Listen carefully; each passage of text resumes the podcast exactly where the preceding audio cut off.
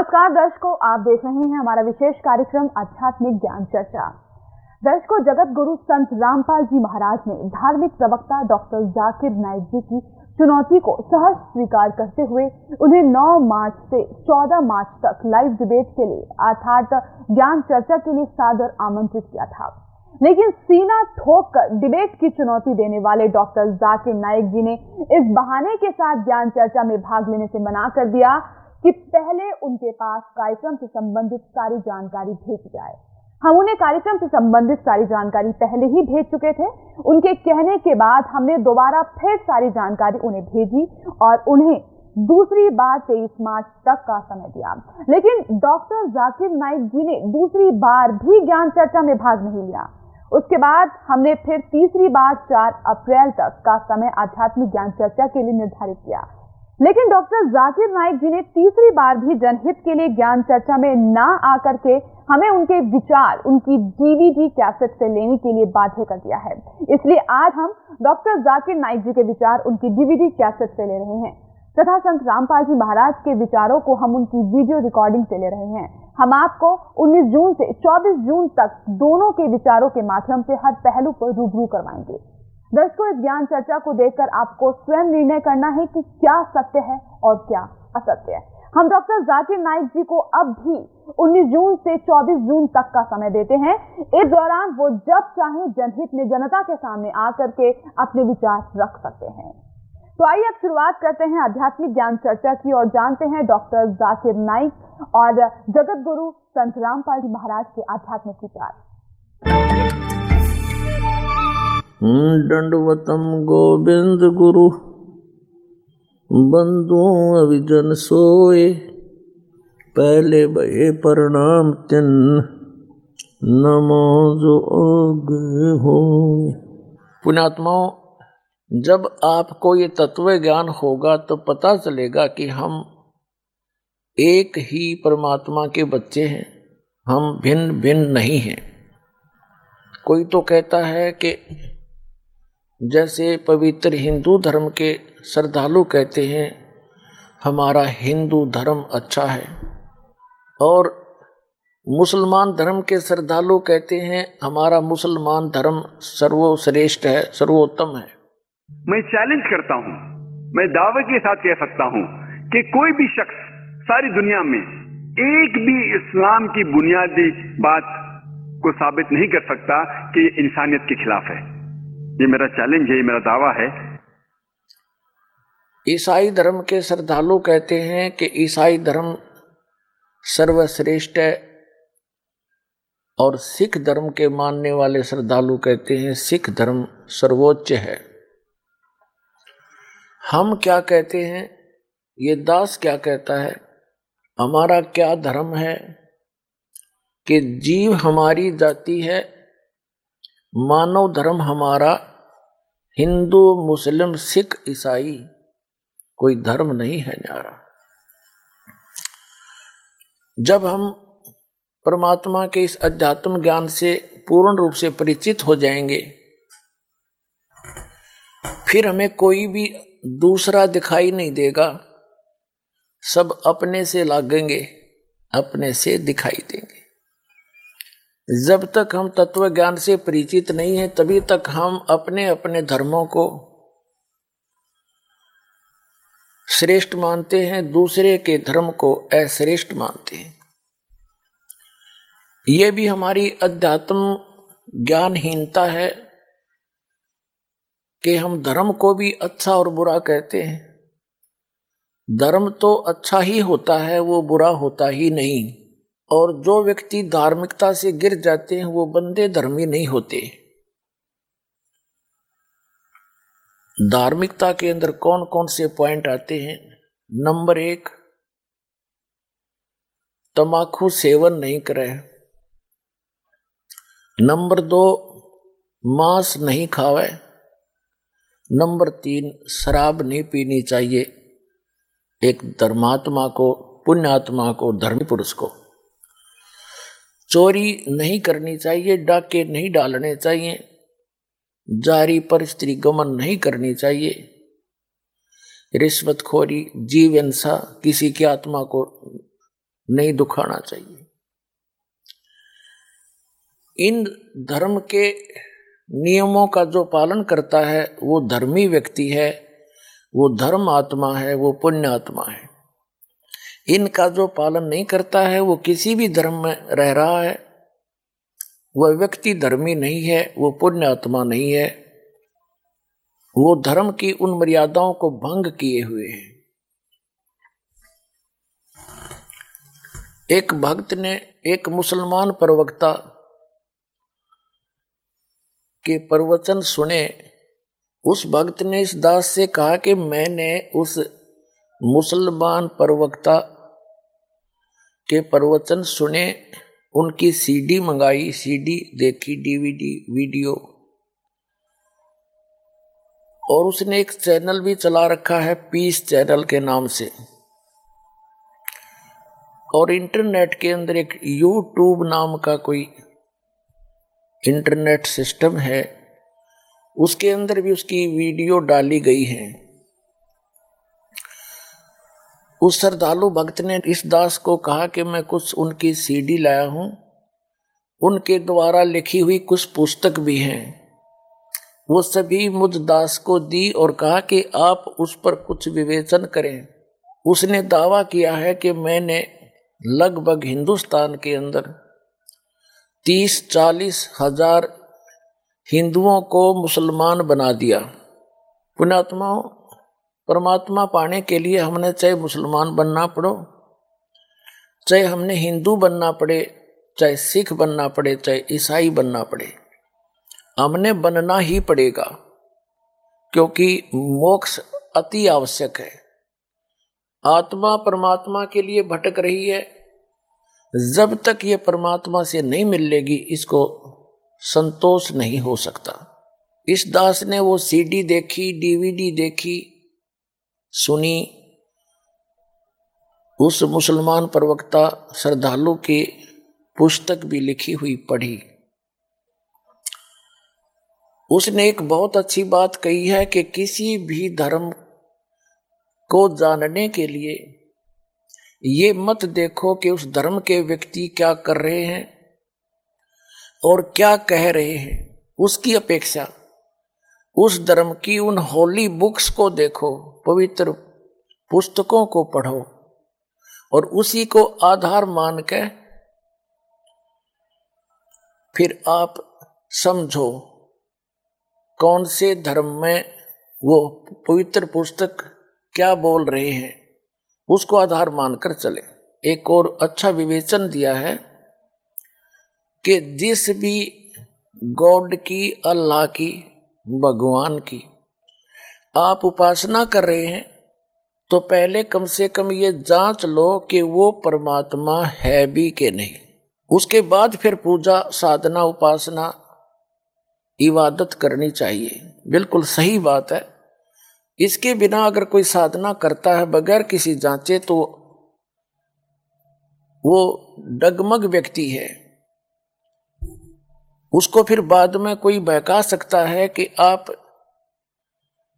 आपका इष्ट, आपका अल्लाह, आपका भगवान, ये पूर्ण परमात्मा नहीं है। तो वो डगमग हो जाएगा जब तक स्वयं दृढ़ नहीं होगा। अपने धर्म की पुस्तकों से या अन्य धर्म की पुस्तकों से वो निर्णय नहीं कर लेगा, तुलना नहीं कर लेगा कि आप जिस अल्लाह या खुदा भगवान की पूजा कर रहे हो वो भगवान अल्लाह गॉड है भी के नहीं। दर्शकों अभी आपने सुने जगत गुरु चतुर्दशी संत रामपाल जी महाराज के विचार। और आइए अब जानते हैं मुसलमान धर्म के प्रवक्ता डॉक्टर जाकिर नाइक जी के विचार।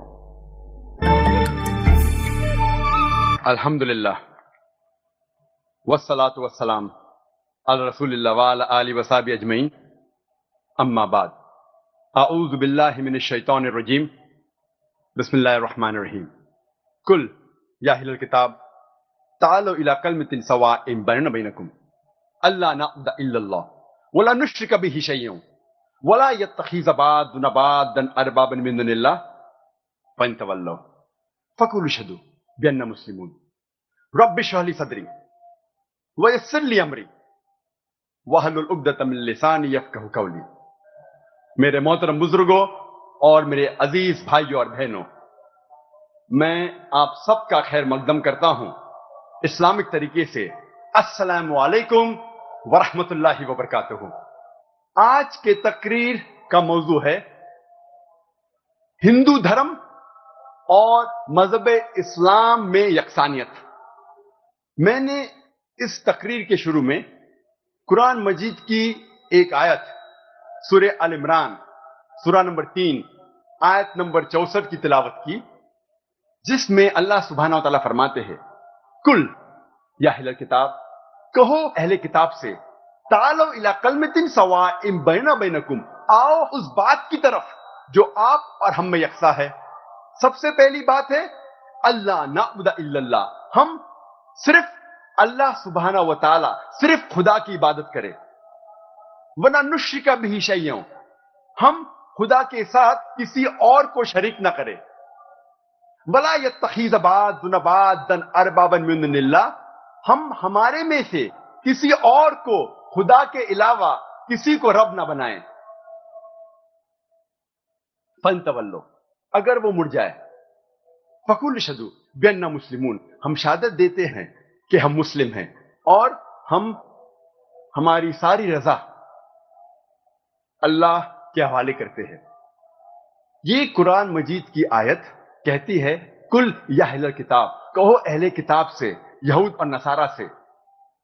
ये आयत खुसूसन अहले किताब के लिए है, लेकिन आम तौर पे ये कोई भी गैर मुसलमान के लिए इस्तेमाल की जाती है। अल्लाह फरमाते हैं, तालो इला कलमतिन सवा बैनकुम आओ उस बात की तरफ़ जो आप और हम यकसा है।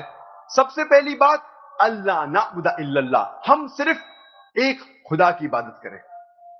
कोई भी मज़हब, कोई भी धर्म समझने के लिए हमें धर्म के मानने वालों को नहीं देखना चाहिए। क्योंकि अक्सर धर्म के मानने वाले या मज़हब के मानने वाले खुद नहीं जानते उनका धर्म या उनका मज़हब क्या कह रहा है। सबसे अच्छा और सबसे बेहतरीन तरीका कोई भी धर्म या मज़हब को जानने के लिए है कि उस मज़हब की किताबों का मुताला कीजिए। इसीलिए अगर हम हिंदू धर्म को जानना चाहते हैं तो हमें हिंदू को नहीं देखना चाहिए। हमें तहकीक करना चाहिए हिंदू धर्म की किताबों का। और सबसे ऊँची, सबसे अहम हिंदू धर्म की किताब है वेद। ये वेद हिंदू धर्म में सबसे अहम किताब है। उसके बाद है उपनिषद, पुराणास, इतिहास, मनुस्मृति, लेकिन सबसे अहम है वेद। अगर हम मज़हब इस्लाम को जानना चाहते हैं तो हमें मुसलमानों को नहीं देखना चाहिए। हमें तहकीक करना चाहिए मज़हब इस्लाम की किताबों का। और सबसे अहम किताब मज़हब इस्लाम में है कुरान मजीद। कुरान मजीद सबसे अहम किताब है मज़हब इस्लाम में। मुसलमान धर्म का प्रवक्ता, उसका शुभ नाम है डॉक्टर जाकिर नायक।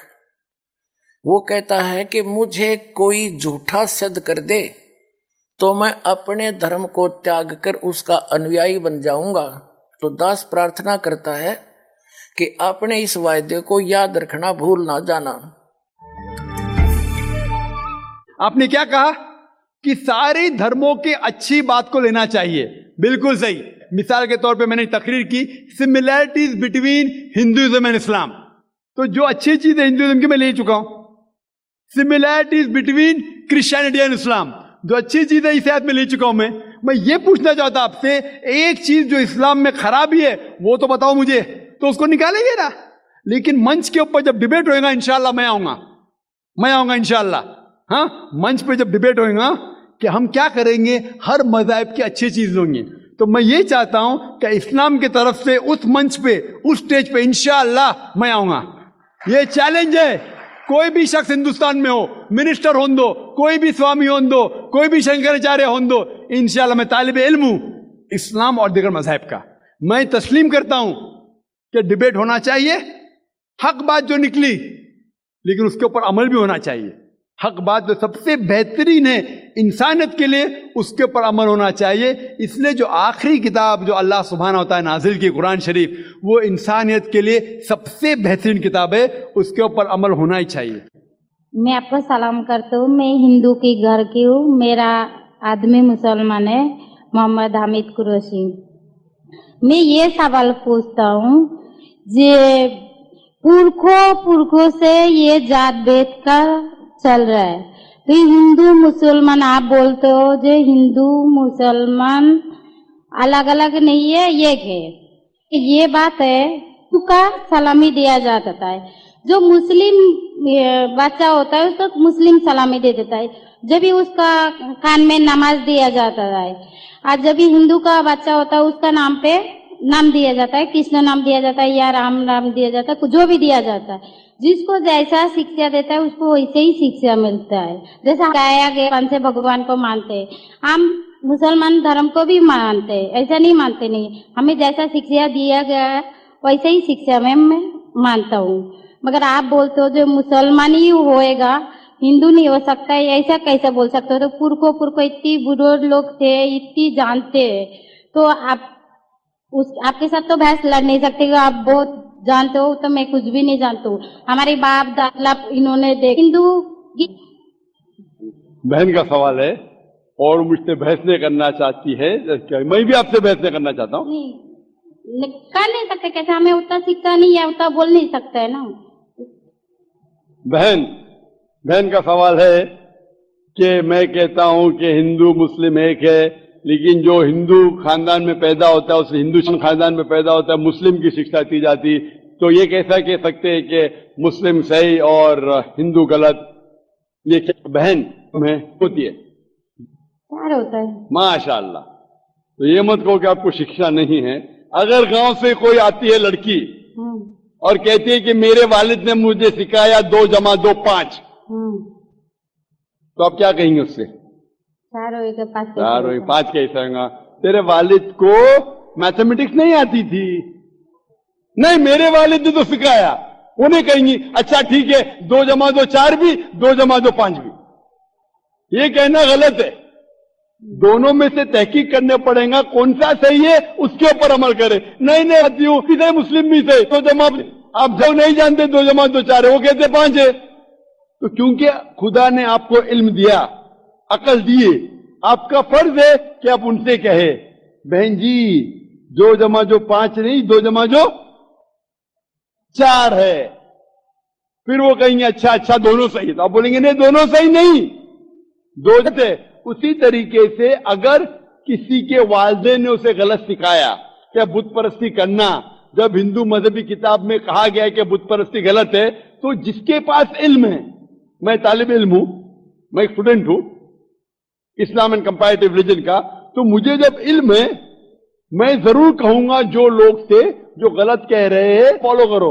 मेरे हिंदू मज़हब के क्रिश्चियन मज़हब के, ईसाई मज़हब से, उसे कहते डायलॉग मैं स्टूडेंट वो पीएचडी डॉक्टर मैं उनसे डिस्कशन करता हूँ डायलॉग करता हूँ डिबेट करता हूँ। अगर मुझे गलत साबित करो, मैं बदलने को तैयार हूँ।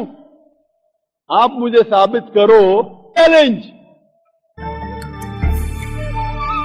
दर्शकों, अभी आपने सुने मुसलमान धर्म के प्रवक्ता डॉक्टर जाकिर नाइक जी के विचार। और आइए, अब जानते हैं जगत गुरु तत्वदर्शी संत रामपाल जी महाराज जी के विचार। अब आपको दिखाते हैं कि डॉक्टर जाकिर नाइक नाम के एक मुसलमान वक्ता हैं। उनका और पूरे मुसलमान धर्म का मानना है कि परमात्मा निराकार है बॉडी लेस है, उसकी बॉडी नहीं है। और अपने इस वचन की पुष्टि के लिए, अपने इस ज्ञान की पुष्टि के लिए डॉक्टर जाकिर नायक जी ने वेदों और उपनिषदों का समर्थन लिया है। वो दिखाते हैं डॉक्टर जाकिर नायक के प्रवचनों से भी और उन प्रवचनों से बनी हुई उनकी पुस्तकों से वो परमात्मा को कैसा मानते हैं? डॉक्टर जाकिर नायक जी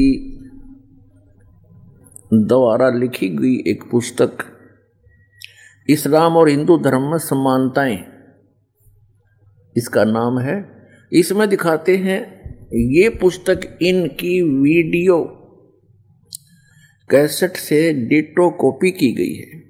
ये देखिएगा पुस्तक डॉक्टर जाकिर नायक की। इस्लाम और हिंदू धर्म में समानताएँ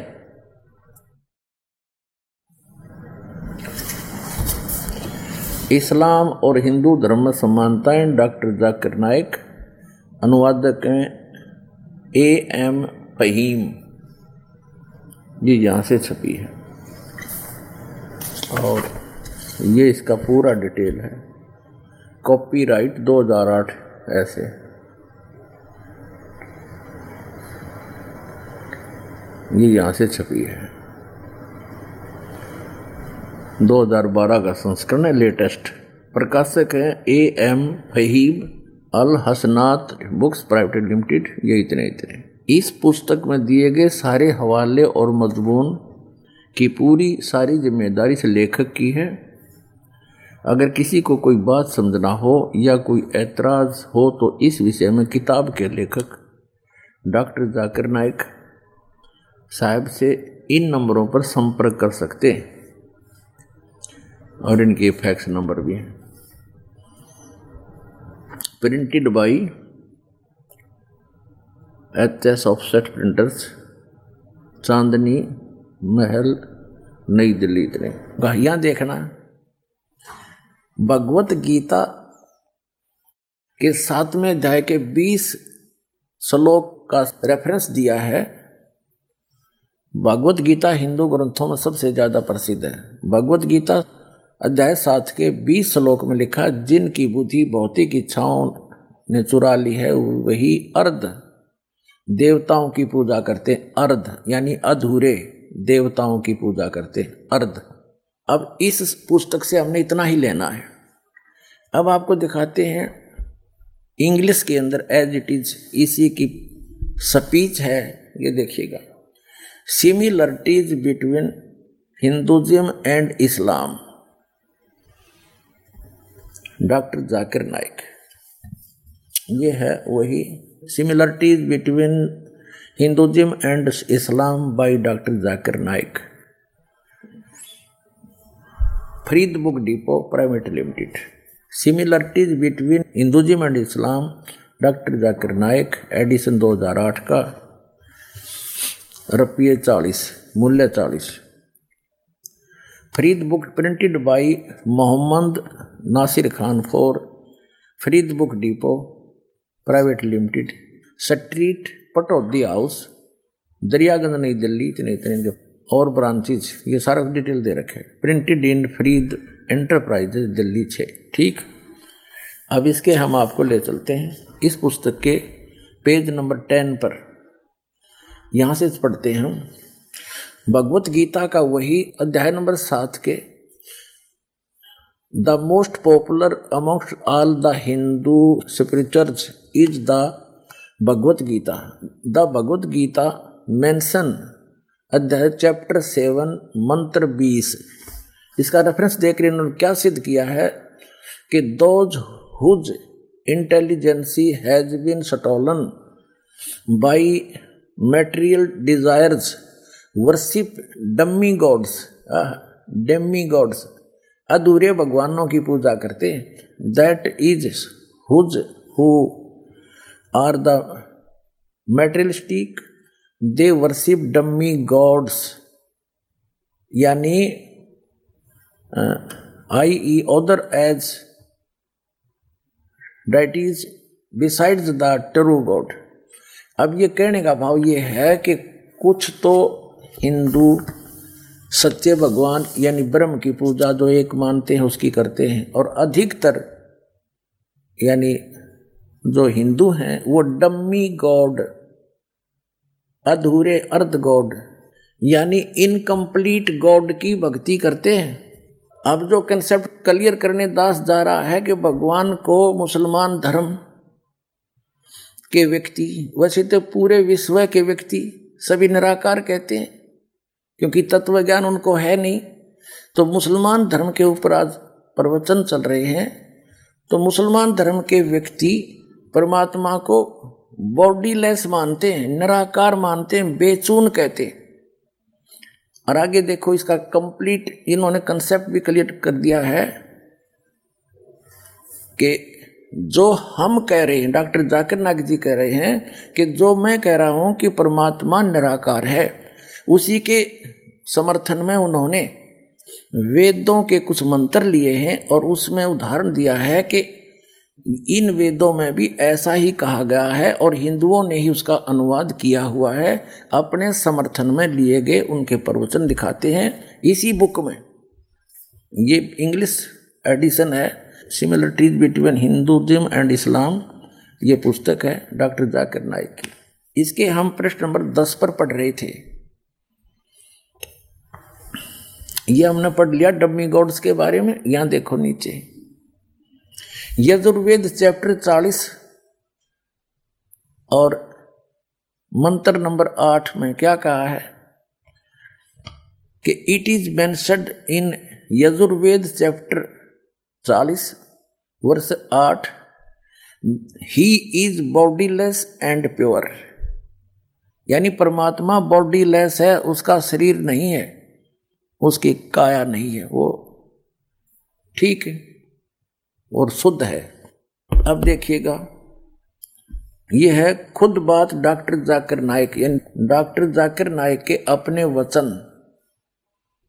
ये एक पुस्तक है हिंदी अनुवाद मौलाना मोहम्मद इमरान कासिम विज्ञानवी फरीद बुक डिपो, दिल्ली इतने। सर्वाधिकार प्रकाशक के लिए सुरक्षित हैं।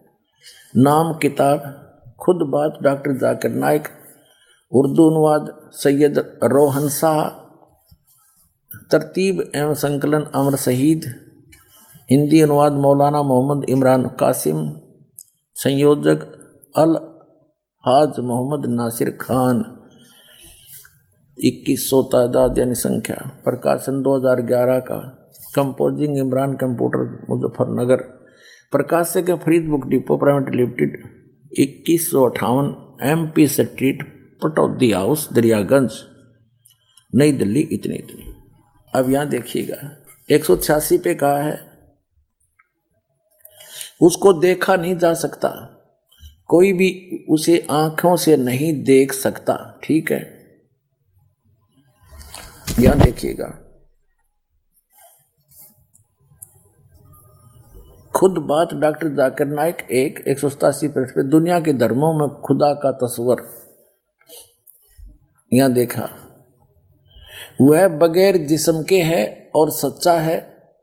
यह यजुर्वेद चालीस का मंत्र आठ में बयान किया गया वह रोशन है बगैर जिसम के, बगैर जख्म के, और बगैर जिसमानी सेल्स के ऐसा खालिश कि जिसमें शैतान नहीं झाँक सकता। ठीक, अब कहने का तात्पर्य डॉक्टर जाकिर नाइक जी का है कि परमात्मा निराकार है, वो बिना शरीर का है, बॉडी लेस है, उसको कोई नहीं देख सकता। तो निराकार का देखा कि, और पुण्यात्माओं वास्तविकता क्या है?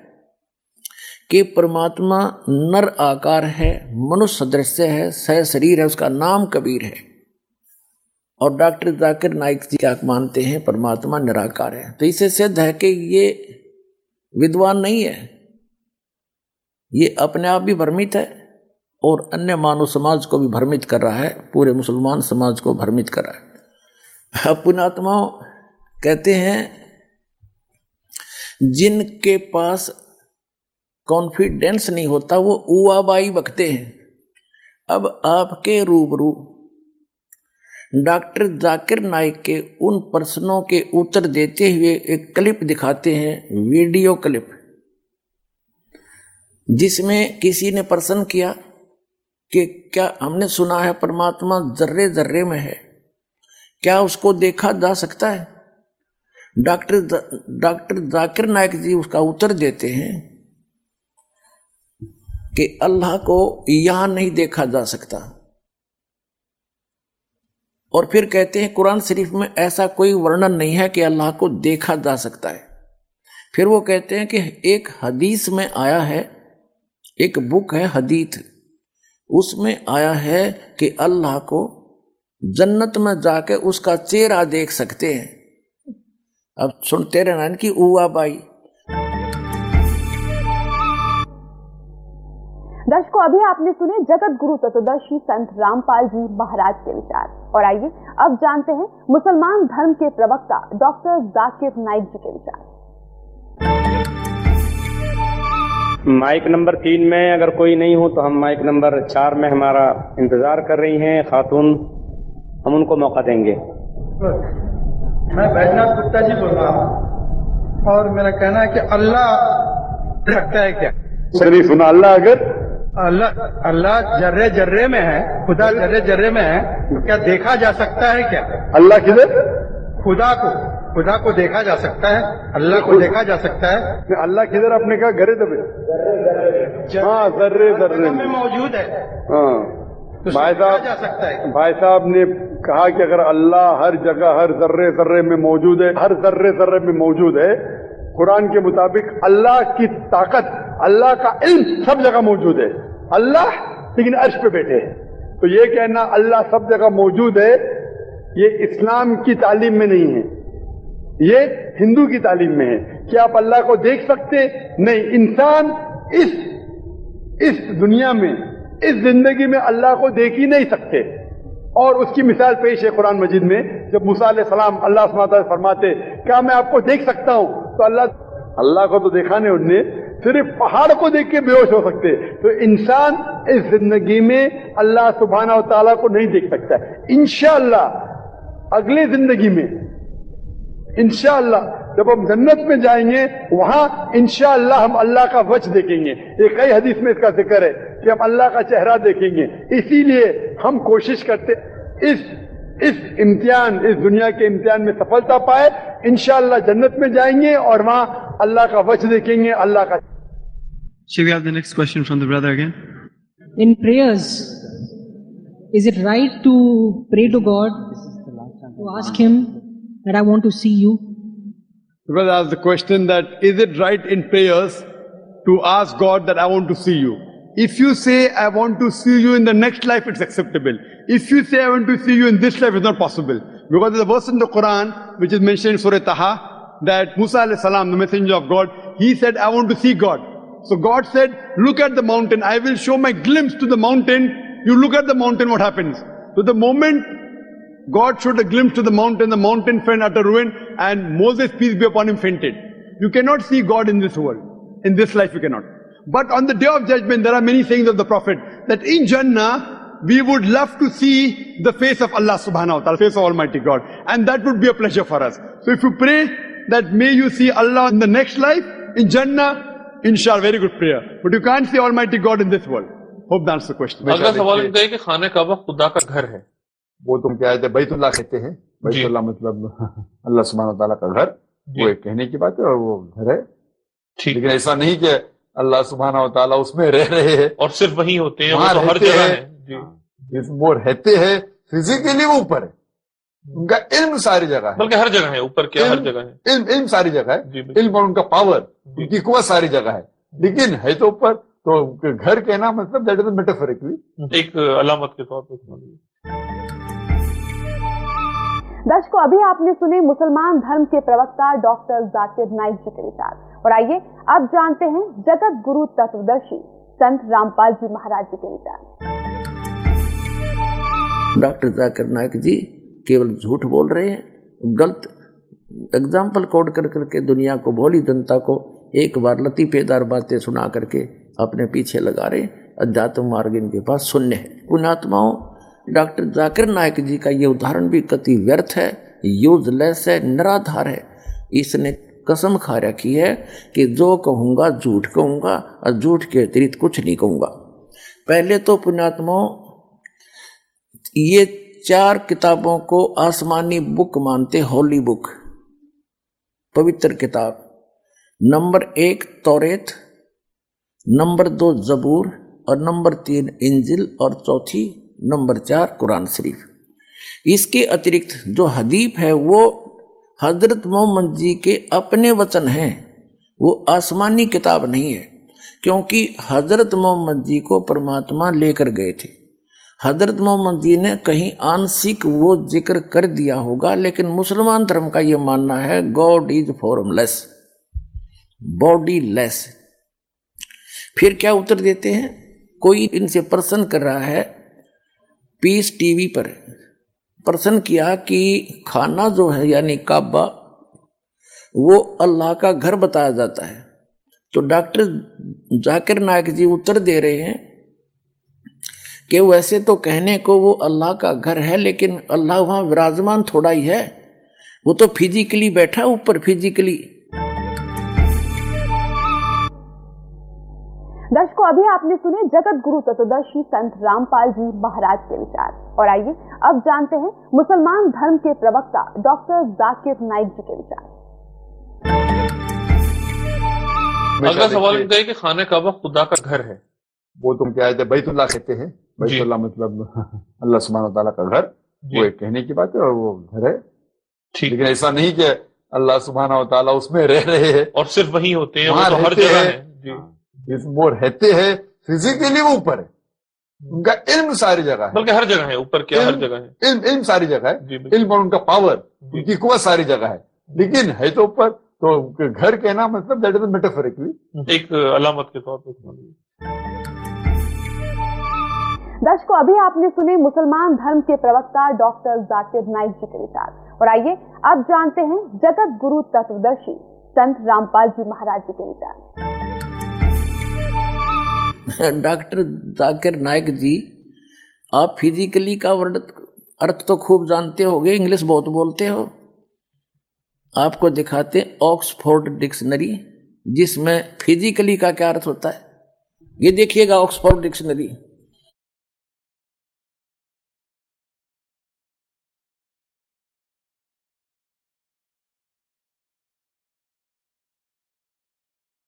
अंग्रेज़ी अंग्रेज़ी हिंदी शब्दकोश एडिटर हैं doctor Suresh Kumar, doctor Ramesh Shahi Oxford University press. ये देखिएगा, आठ सौ इक्यासी पृष्ठ पे। फ़िज़िकल, यहाँ देखिएगा, शारीरिक, फ़िज़िकल, शारीरिक। और फिजिकली शारीरिक रूप से फिजिकली शारीरिक रूप से। वाह जी वाह। डॉक्टर जाकिर नायक जी, केवल झूठ बोल रहे हैं, गलत एग्ज़ाम्पल कोड कर करके दुनिया को, भोली जनता को एक बार लतीफेदार बातें सुना करके अपने पीछे लगा रहे अध्यात्म मार्ग इनके पास शून्य है। पुण्यात्माओं, डॉक्टर जाकिर नायक ने कसम खा रखी है कि जो कहूँगा, झूठ कहूँगा, और झूठ के अतिरिक्त कुछ नहीं कहूँगा। तो इसको कहते हैं उआ बाई सटदल उआ बाई बकदा। वास्तविकता तो यह है कि परमात्मा सचमुच साकार है, उसका शरीर है, लेकिन ये अपरिचित है। ये झूठा है जाकिर नायक, इसको कख भी पता नहीं है। और वह कहते हैं, चोर चोरावे तुमबड़ी और गड्ढे पानी में, वो गड्ढे वह ऊपर आवे, ना सच्चाई छनी ना। अब इनको कख तो पता नहीं, लेकिन सच्चाई तो मुँह से निकल कर रहेगी अपने मुँह से स्वीकार कर रहा है कि सह शरीर वो ऊपर बैठा है और खुद मानता है परमात्मा बॉडीलेस है, निराकार है, उसका जिसम नहीं है। अब आपको दिखाते हैं इंग्लिश के अंदर एज इट इज़ इसी की स्पीच है, ये देखिएगा। Similarities between Hinduism and Islam doctor Zakir Naik ये है वही similarities between Hinduism and Islam by doctor Zakir Naik Farid book depot private limited. Similarities between Hinduism and Islam, doctor Zakir Naik edition 2008 का। रुपये चालीस, मूल्य चालीस। Farid book printed by Mohammed Nasir Khan for. Farid book depot private limited. Street Pataudi house Daryaganj New Delhi इतने इतने जो और branches ये सारा डिटेल दे रखे printed in Farid enterprises Delhi छः ठीक अब इसके हम आपको ले चलते हैं इस पुस्तक के पेज नंबर टेन पर यहाँ देखो नीचे यजुर्वेद चैप्टर चालीस और मंत्र नंबर आठ में क्या कहा है कि it is mentioned in Yajurveda chapter चालीस, वर्ष आठ। He is bodyless and pure यानी परमात्मा बॉडीलेस है, उसका शरीर नहीं है, उसकी काया नहीं है, वो ठीक है और शुद्ध है। अब देखिएगा, ये है खुद बात डॉक्टर जाकिर नायक। यानी डॉक्टर जाकिर नायक के अपने वचन ये एक पुस्तक है। हिंदी अनुवाद मौलाना मोहम्मद इमरान कासिम, विज्ञानवी, फरीद बुक डिपो, दिल्ली इतने। सर्वाधिकार प्रकाशक के लिए सुरक्षित है। नाम, किताब, खुद बात, डॉक्टर जाकिर नायक। उर्दू अनुवाद सैयद रोहन शाह। तरतीब एवं संकलन अमर शहीद। हिंदी अनुवाद मौलाना मोहम्मद इमरान कासिम। संयोजक अल हाज मोहम्मद नासिर खान, इक्कीस सौ तादाद यानी संख्या प्रकाशन 2011 का कंपोजिंग इमरान कंप्यूटर मुजफ्फरनगर प्रकाशक Farid book depot private limited इक्कीस सौ अठावन M P street Pataudi house Daryaganj, New Delhi इतनी इतनी अब यहाँ देखिएगा, एक सौ छियासी पे कहा है उसको देखा नहीं जा सकता। कोई भी उसे आँखों से नहीं देख सकता, ठीक है? यहाँ देखिएगा। खुद बात डॉक्टर जाकिर नाइक एक एक सौ सतासी पृष्ठ पे दुनिया के धर्मों में खुदा का तस्वर। यहाँ देखा। वह बगैर जिस्म के है और सच्चा है यह यजुर्वेद चालीस का मंत्र आठ में बयान किया गया वह रोशन है बगैर जिसम के। तो खा के इसके पास, इसकी दस झूठ आपके सामने पेश करूँगा। इससे प्रार्थना करता हूँ कि अपना वायदा याद रखना, जिसमें कहता है, कोई मुझे गलत सिद्ध कर दे, मैं अपना धर्म बदल लूँगा और उसका चैलेंज करता हूँ। अब याद रखना इस बात को।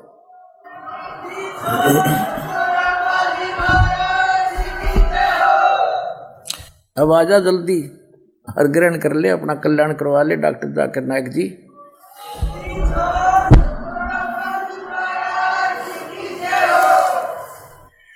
डॉक्टर जाकिर नाइक मुसलमान की झूठ यानी गलती।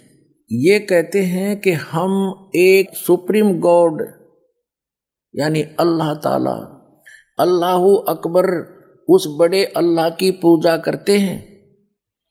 और वो किसको मानते हैं अपना? अल्लाह ताला, जिसने कुरान शरीफ का ज्ञान दिया।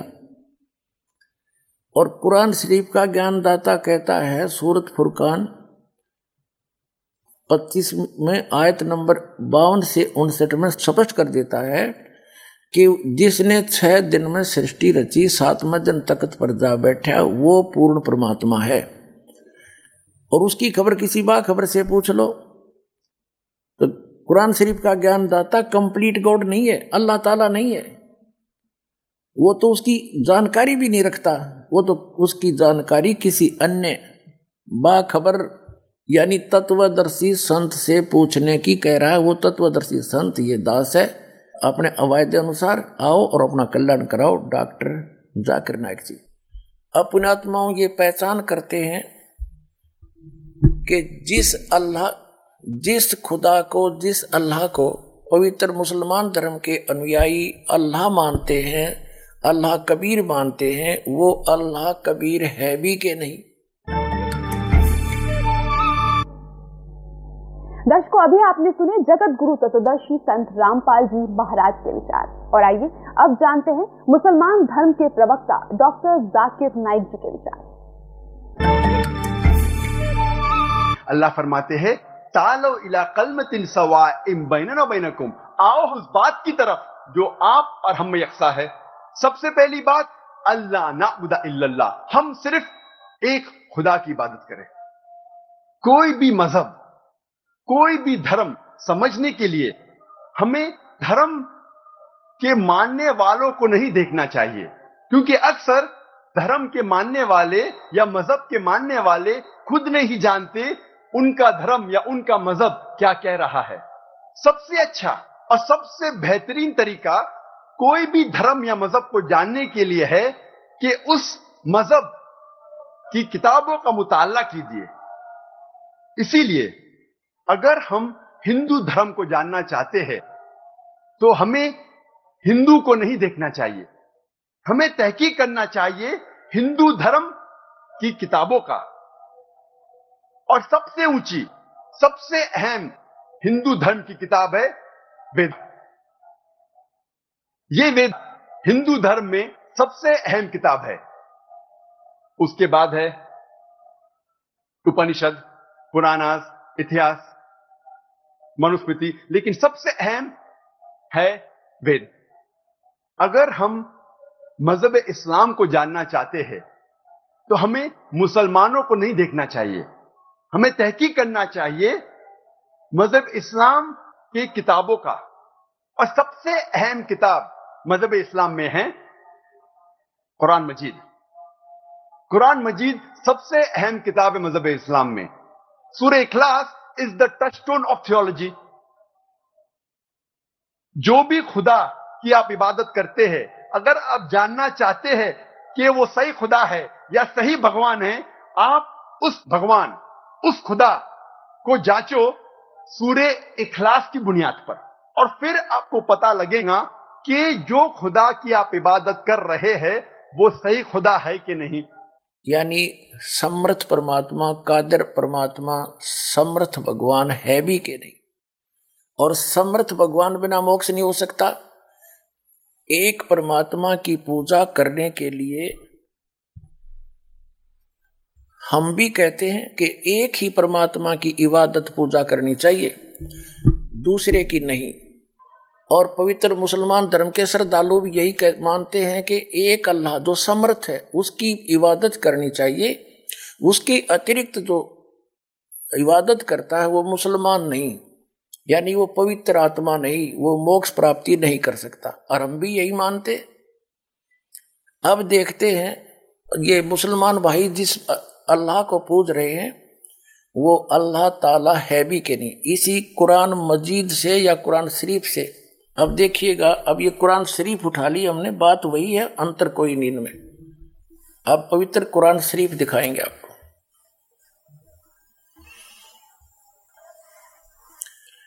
ये है मुतरजम बरहीसी, ये है शास्त्रीय अरबी पद्धति पर नागरी लिपि में रूपांतरकार हैं नंद कुमार अवस्थी शेरवाणी संस्करण ये कहाँ से प्राप्त होती है?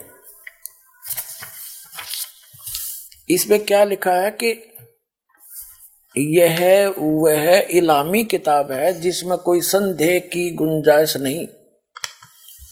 इसमें जो लिखा फाइनल है, इसमें कोई ऑब्जेक्शन नहीं। शास्त्रीय अरबी पद्धति पर नागरी लिपि में।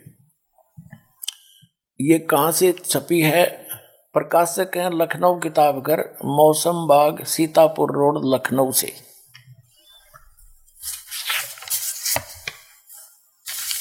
यहाँ देखिएगा, ये सत्रवा संस्करण है 2008 ईस्वी में। और पृष्ठ संख्या है एक हज़ार चौबीस मुद्रक है गास्पेल प्रेस लखनऊ, गास्पेल।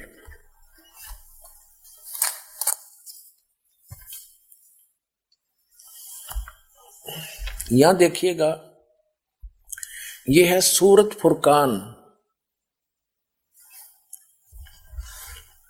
सूरत, ये है कुरान शरीफ कुरान शरीफ, ये है सूरत फुरकान 25 और इसके प्रश्न नंबर 604 पर।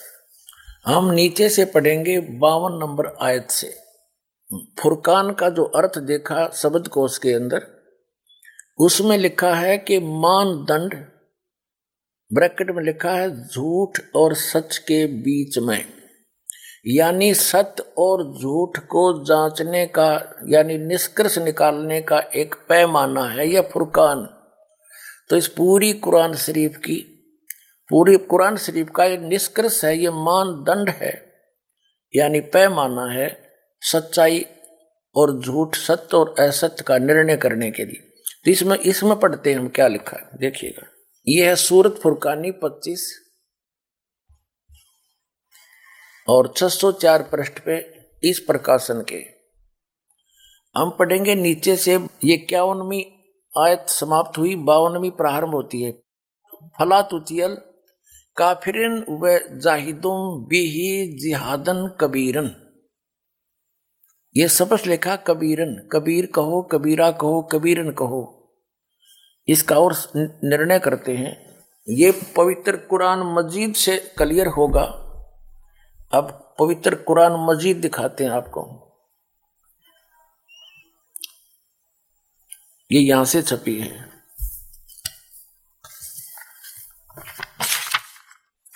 ये भी पहले भी दिखाई थी आपको, ये वही है।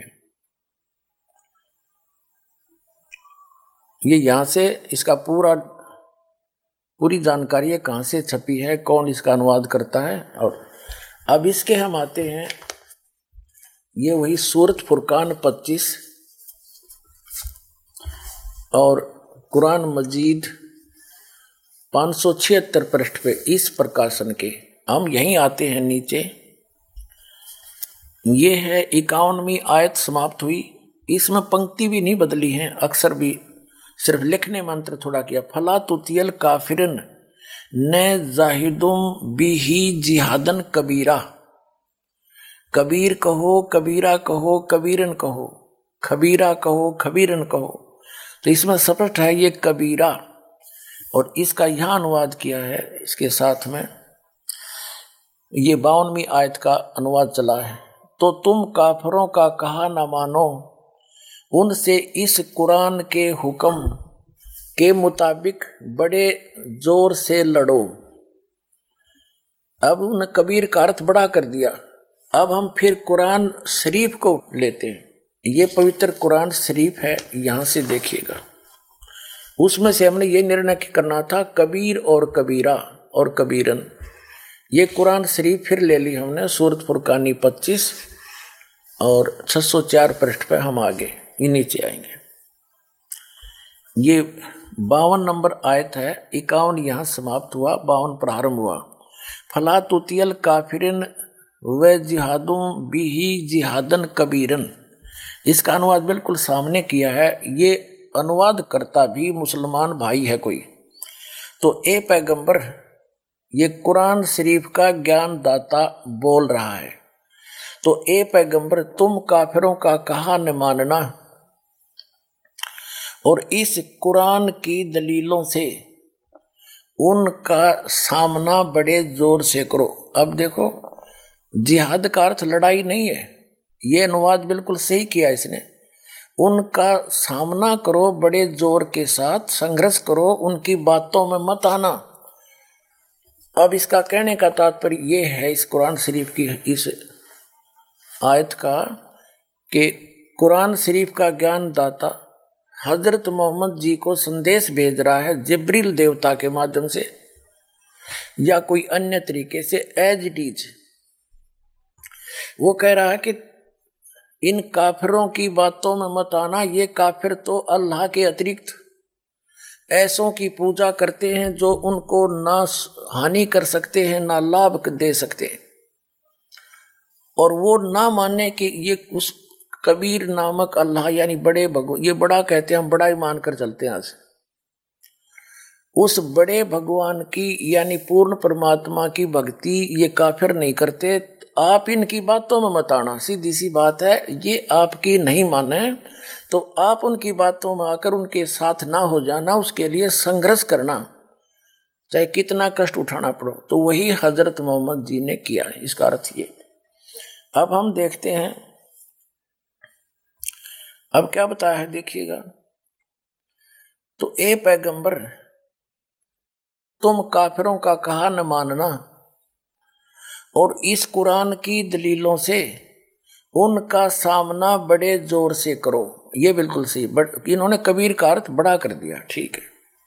कुरान शरीफ का ज्ञान दाता ये भी स्पष्ट कर रहा है कि ये कबीर जो अल्लाह है, अल्लाह कबीर है, ये वही है जिसने छह दिन में सृष्टि रची और सातवें दिन तख्त पर जा बैठा, जा विराजा इससे ये सिद्ध होगा आपके समक्ष कि कुरान शरीफ का ज्ञान दाता अपने से अन्य कोई बड़े परमात्मा की महिमा सुना रहा है हज़रत मोहम्मद को।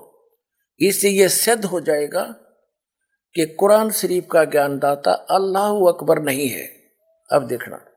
अब हम 607 पृष्ठ पर पढ़ रहे हैं, सूरत फुरकान 25 आयत नंबर बावन हमने पहले पढ़ ली, अब तिरपन पढ़ते हैं। और वही है, जिसने दो दरियाओं को मिला चलाया। एक का पानी मीठा प्यास बुझाने वाला और एक का खारी कड़वा और दोनों में एक आड़ और मज़बूत रोक बना दी। तिरपन, पढ़ लिया। अब चमन पढ़ेंगे। और वही है जिसने पानी की बूंद से आदमी को पैदा किया। फिर उसको साहिब नसीब, यानी किसी का बेटा किस, या बेटी और ससुराल वाला, यानी किसी का दामाद बहू बनाया। और तुम्हारा परवरदिगार हर चीज़ करने पर शक्तिमान है और अब पचपन आयत पढ़ेंगे। और काफिर अल्लाह के सिवा ऐसों को पूजते हैं जो न उनको नफा पहुँचा सकते हैं और न उनको नुकसान पहुँचा सकते हैं। और काफिर तो अपने परवरदिगार से पीठ दिए हुए हैं, मुँह मोड़े हैं। और ए पैगंबर, हमने तुमको खुशखबरी सुनाने सिर्फ़ अजाब से डराने के लिए भेजा है। इन लोगों से कहो कि मैं तुमसे इस अल्लाह के हुक्म पर कुछ मजदूरी नहीं माँगता। हाँ जो चाहे अपने परवरदिगार तक पहुँचने की राह इख्तार कर ले।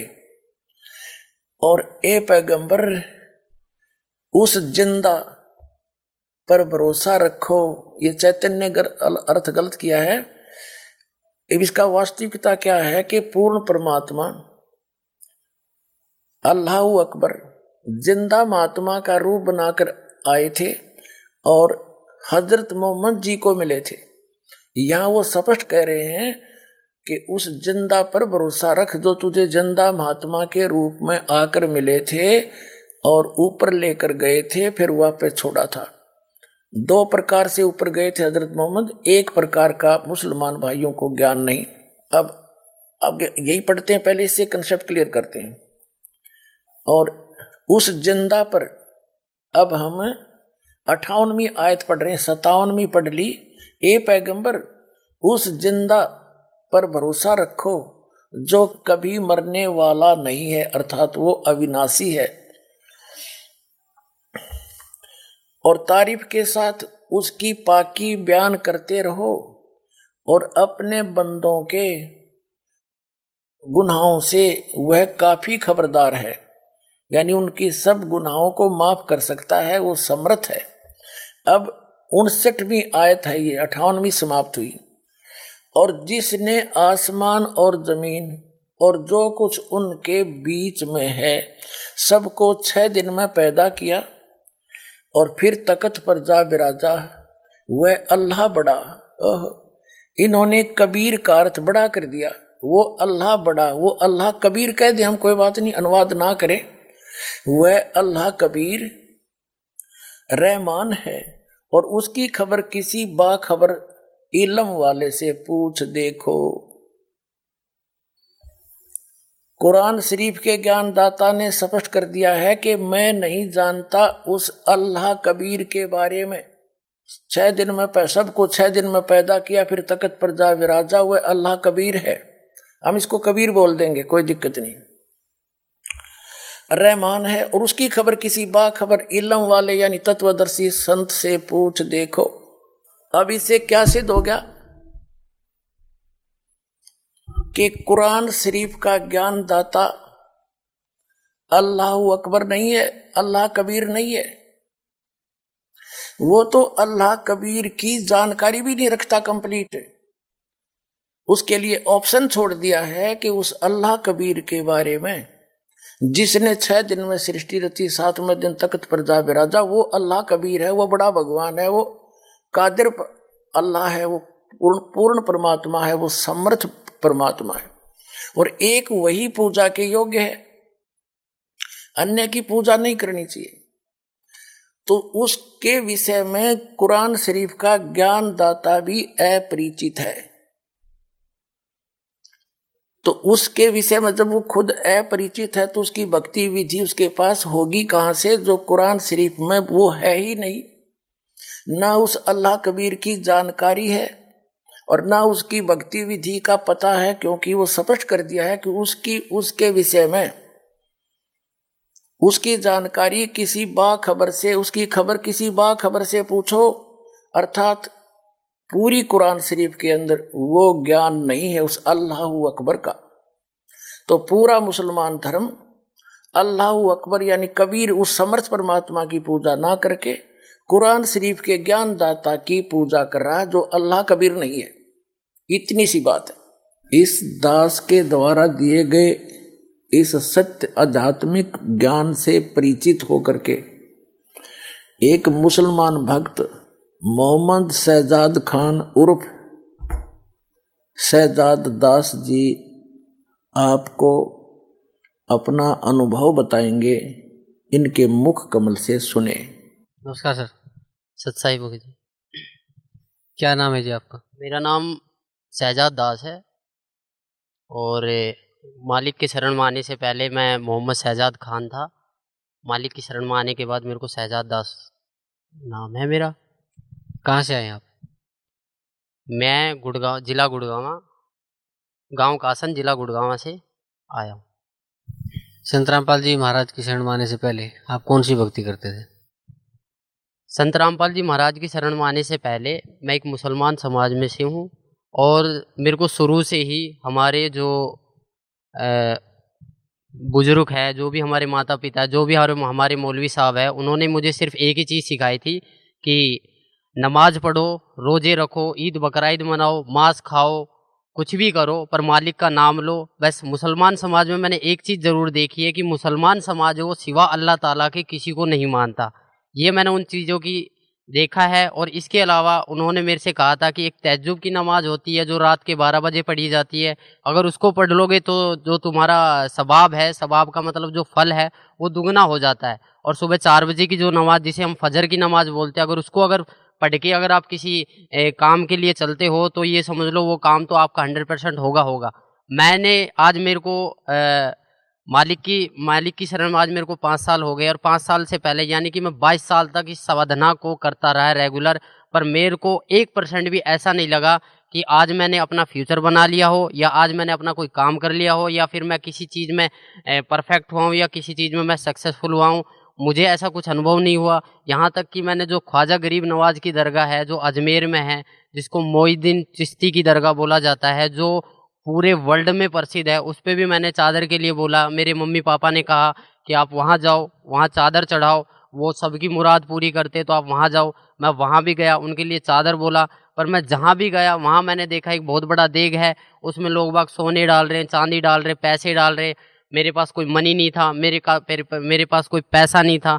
मैं वहाँ गया, वहाँ लोग बाग क्या करते हैं, सर पे टोपी लगा लेते हैं, मालिक का नाम लेते हैं और कहते हैं कि एक कपड़ा सा लेते हैं हरे वाला और उसके नीचे बंदों को निकालते हैं और कहते हैं कि तुम्हें सवाब मिल चुका है जन्नत का दरवाज़ा खुल चुका है। कहते हैं ये जन्नती दरवाज़ा और रमज़ान के दिनों में खोला जाता है पर मुझे आज तक वहाँ जाने से मेरे कम से कम भी बाईस साल तक रेगुलर गया पर मुझे वहाँ जाने से कोई लाभ नहीं हुआ ना ही मुझे कोई फ़ायदा हुआ है। माइक नंबर दो भाइयों के शोबे में सेंटर में जो माइक रखा गया है इसमें कोई भाई गैर मुस्लिम हो तो उनको सवाल करने का मौका दिया जाए। जी भाई। हाँ। अपना नाम और हाँ, मेरा नाम राजू शर्मा है। मैं कंस्ट्रक्शन लाइन का काम करता हूँ। डॉक्टर साहब मेरा सवाल कुछ अलग है। आ, मैं शुरू से मुस्लिम समाज का बहुत ही इज़्ज़त करता हूँ। यानी कि मतलब दरगाह वगैरह जो है ना मैं पहले से बहुत मानता हूँ। मतलब जहाँ जहाँ आपका दरगाह है मैं सब दरगाह पे जाता हूँ। चादर चढ़ाना फूल चढ़ाना मतलब हर जगह जहाँ मुसलमान का तादाद लगा हुआ रहता है, मैं वहाँ हर दरगाह दरगाह पे जाता हूँ। यानी कि दरगाह का जो लाल धागा रहता है, वो भी मैं हाथ में बहुत बांधा हूँ पहले, गले में भी लटकाया हूँ।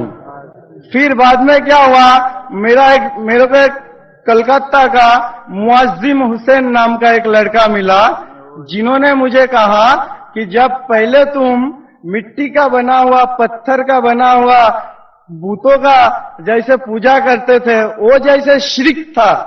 तो ये जो दरगाह जाना चद्दर चढ़ाना हाथ में लाल धागा बांधना गले में लटकाना ये भी शिरक है।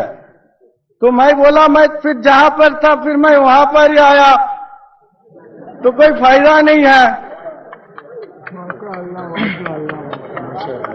क्योंकि देखिए कोई ऐसा ऐसा सवाल कीजिए जो इख्तलाफी न हो।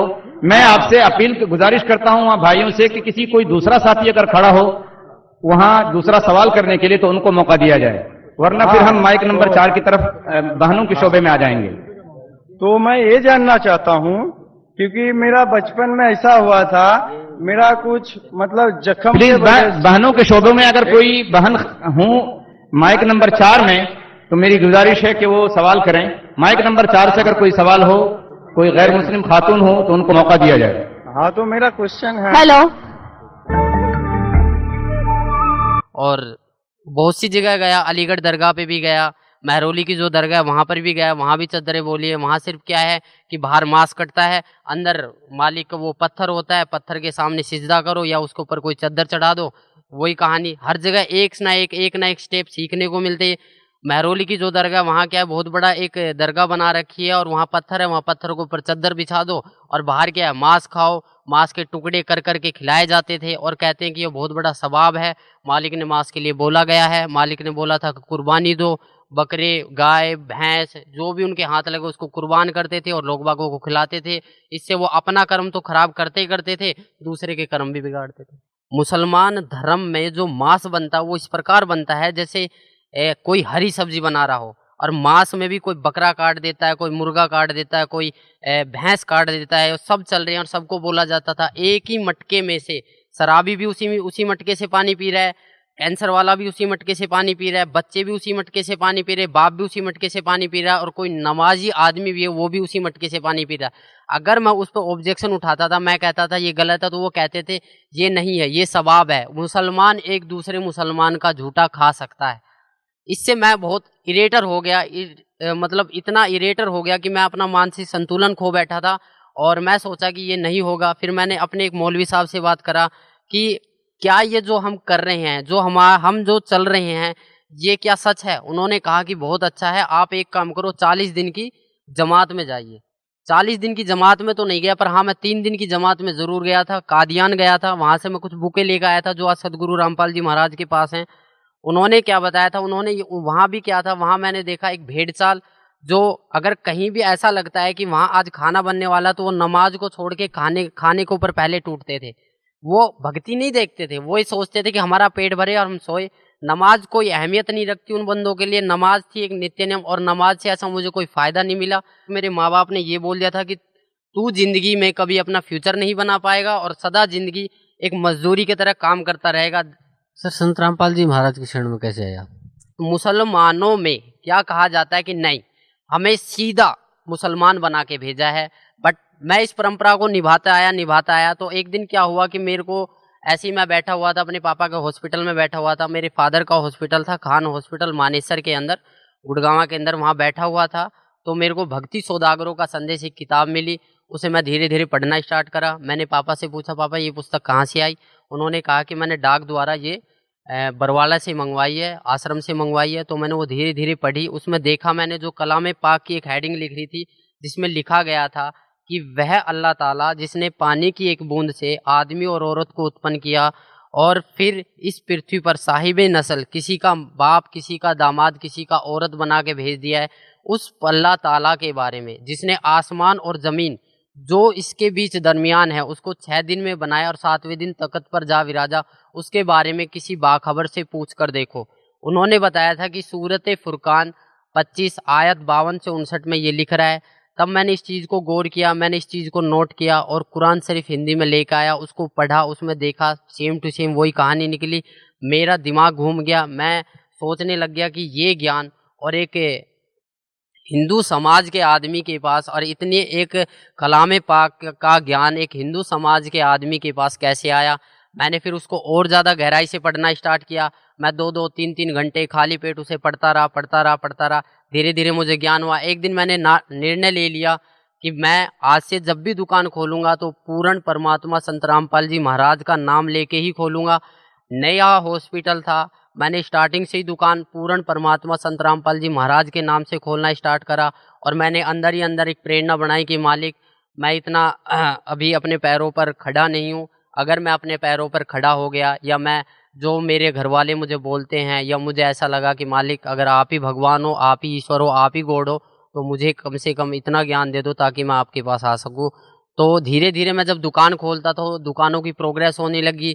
इतना प्रोग्रेस हुआ कि जब भी मैं धीरे, एक बार आया मैं गाँव में पूछा मैंने कि यहाँ पर मेरे को जाना है एड्रेस पे तो उन्होंने बताया कि एक हमारे मुरारी भगत जी थे, उन्होंने वहाँ का एड्रेस दिया कुछ होने वहाँ पर मैं गया, वहाँ पर मालिक की तस्वीर देखी, मैं बोला मुझे यहाँ जाना था, जब तक मुझे नहीं पता था कि मालिक करोथा को छोड़ के बरवाला में आ चुके हैं। तो उन्होंने कहा था कि हम उस दिन जाएँगे, ग्यारह, सातवें महीने की ग्यारह तारीख को, मैं यहाँ पर आया, छोटे आश्रम बरवाड़ा पे, मैंने यहाँ नाम लिया और नाम लेने के बाद जब मालिक ने मेरे को, मालिक से मैंने बताया कि मालिक मैं ऐसे ऐसे कष्टों से उभर कर आया हूँ तो मालिक ने मेरे को बहुत प्यार करा और बोला बेटा करोड़ों पे करोड़ों के ऊपर तेरी मेहर हुई है और तू इस भक्ति पर डटा रहे। इस भक्ति पर डटा रहा अगर नियमों को आ, नियमों में रहा तो ज़िंदगी में वो चीज़ पा जाएगा जो तूने कभी कल्पना भी नहीं करी होगी। सर संत रामपाल जी महाराज जो आपके पूज्य गुरुदेव हैं उनसे नाम उपदेश लेने के बाद आपको क्या लाभ मिला? सबसे पहले नाम उपदेश लेने के बाद मैंने जो मेरा मनुष्य जन्म था वो सुधरा मैंने मांस खाना छोड़ दिया। मैं उस मुसलमान समाज के प्रति जो एक सद्भावना थी, जो एक मैं खोज रहा था अल्लाह ताला को, जो मैं एक देखना चाहता कि अल्लाह ताला कौन था, उसके बारे में मुझे पता लगा। फिर मैंने यहाँ से जितने भी अपने मुसलमान भाई हैं, जितने भी अपने मुल्ला काजी उनसे पूछा कि भैया, ऐसे इस बात है, दुआ सलाम भी करता था, सारे काम करता था। वो दो चार बार मेरी बातें सुनते थे। एक मैं मौलवी साहब से पूछने गया, वहाँ चार पाँच उनके शिष्य बैठे थे। मैंने बोला, जी अस्सलाम वालेकुम, उन्होंने कहा, वालेकुम अस्सलाम।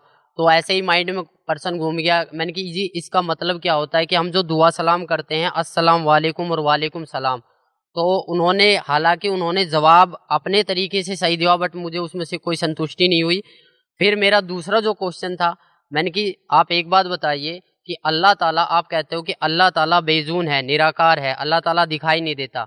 अल्लाह ताला को पाने की कोई विधि? वो कहते हैं, जी, जक़ात निकालो। जक़ात का मतलब होता है कि अपना जो पैसा होता है, उसको मालिक की राह में कुर्बान कर दो। मालिक की मालिक की राह में दान कर दो। मैंने बोले, जी, कैसे दान करते हैं? बोला, जी, आप एक काम करो, जक़ात का मतलब होता है कि आप चावल में मांस मांस बनवाइए और उसको गरीबों में बंटवाइए। तो मैंने वहाँ से ये ठान लिया कि मैंने मैंने सोचा कि जो ये बंदा बोल रहा है मैं बोला, जी, इसका परिणाम जो है हमारी कुरान शरीफ में है। उन्होंने बोला, जी, कुरान शरीफ में नहीं है, हदीस में है। मैं बोला, जो आसमानी किताबें उतरी है, हमारी कुरान शरीफ उतरी है, तोरेत उतरी है, इंजील उतरी है और जम्बूर उतरी है, इनके अलावा अगर आप मेरे को कोई और किताब दिखाओगे तो मैं कैसे मान लूँगा? बोला, जो कुरान शरीफ है, उसमें तो खाली अरबी भाषा है और जो हदीस है, उसके मायने हदीस में है। मैं बोला, फिर जो कुरान शरीफ हिंदी में निकल रही है, उसका क्या अर्थ है? बोला, वो किसी ने गलत चला दिया, उसमें कुछ मायनों का अर्थ कुछ गलत होता है। तो इसी प्रकार मुझे भटकाया गया मैं बहुतों से मिला।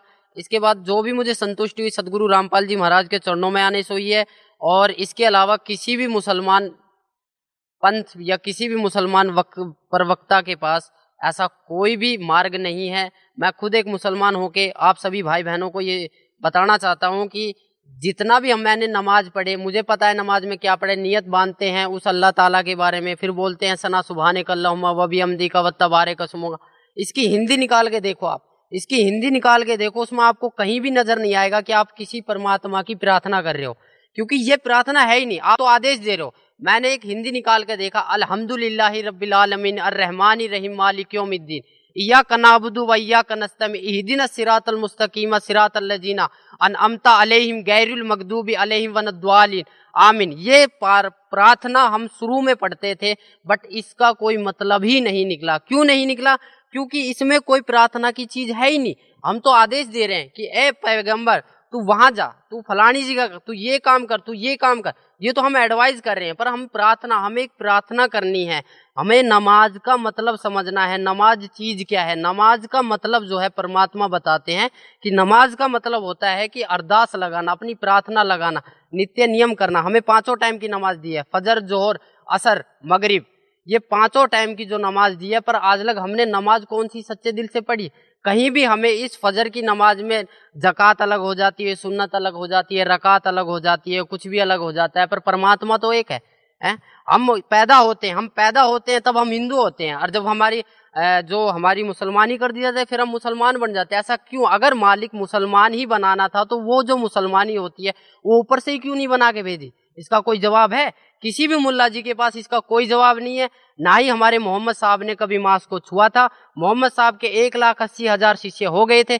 ना ही उन्होंने कभी मांस को छुआ और ना ही उन्होंने कभी बोला कि तुम मांस को खाओ। कभी भी किसी ने बोला नहीं है। मेरी सभी मुसलमान भाइयों, पूरे हिंदुस्तान, पूरे वर्ल्ड के मुसलमान भाइयों से प्रार्थना है कि मांस खाना, ये समझ लो हम अपने बेटे की कुर्बानी दे रहे हैं, हम अपने बेटे के मांस को खा रहे एक मांस दूसरे मांस को खा रहा है, इससे बड़ा राक्षस और होगा कौन?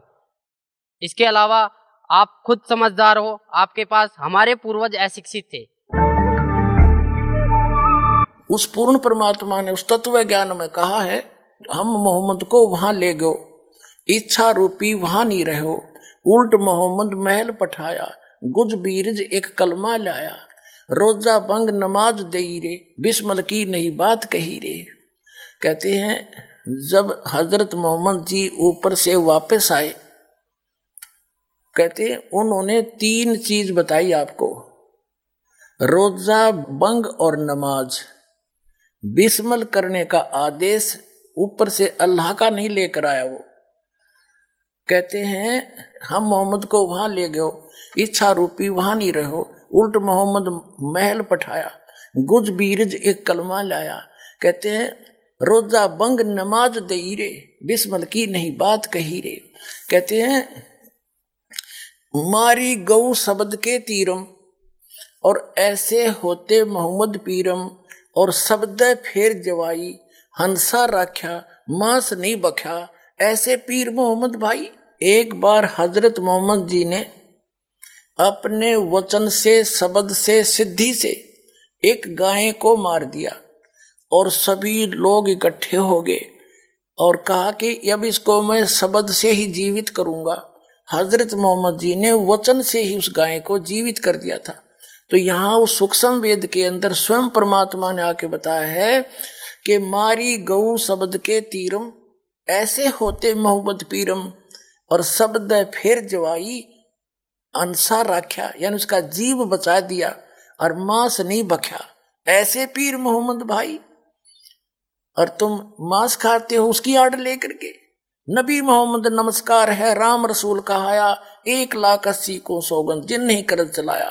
अरस कुरस पर अल तकत है, खालिक बिन नहीं खाली, और वह पैगंबर पाक पुरुष थे, साहिब के अबदाली। मेरी आप लोगों से प्रार्थना है कि आप मुसलमान हो के एक मुसल्ले ईमान बनो। मुसलमान का अर्थ होता है कि मुसल्ले ईमान, जो अपने ईमान पर रहे। पर हमारा ईमान कहाँ है? हमारा ईमान तो कुछ है ही नहीं। आज हम मांस खाते हैं। मांस खा के फिर झूठ बोलते हैं, फिर तंबाकू खा लेते हैं। पहले क्या था? पहले मुसलमान समाज में मुसलमान बंदे के ऊपर अगर दारू एक ऐसी चीज़ थी, अगर दारू गिर जाती थी तो वहाँ से उस शरीर के अंग को काट दिया जाता। पर आज आज पीते हैं, मस्जिद में दारू लेके चले जाते हैं, कुर्बानियाँ करते हैं, बकरे को काट देते हैं बकराईद वाले दिन। आपने खुद देखा होगा, साल में दो त्यौहार आते हैं, एक ईद और एक बकराईद बकराईद वाले दिन ऐसा क्या करा था जो बकरे काट दिए जाते? हज़ारों की संख्या में, यानी कि करोड़ों की संख्या में बकरे मारे जाते। क्या इनका पाप नहीं लगता? क्या वो मालिक से अरदास नहीं करते हैं कि हमारा एक पाप लगा है, हमें ऐसी योनि में क्यों डाला गया जो हमें कोई भी बंदा देखता, वो काट के पटक देता, फिर हमारा मांस खाता है?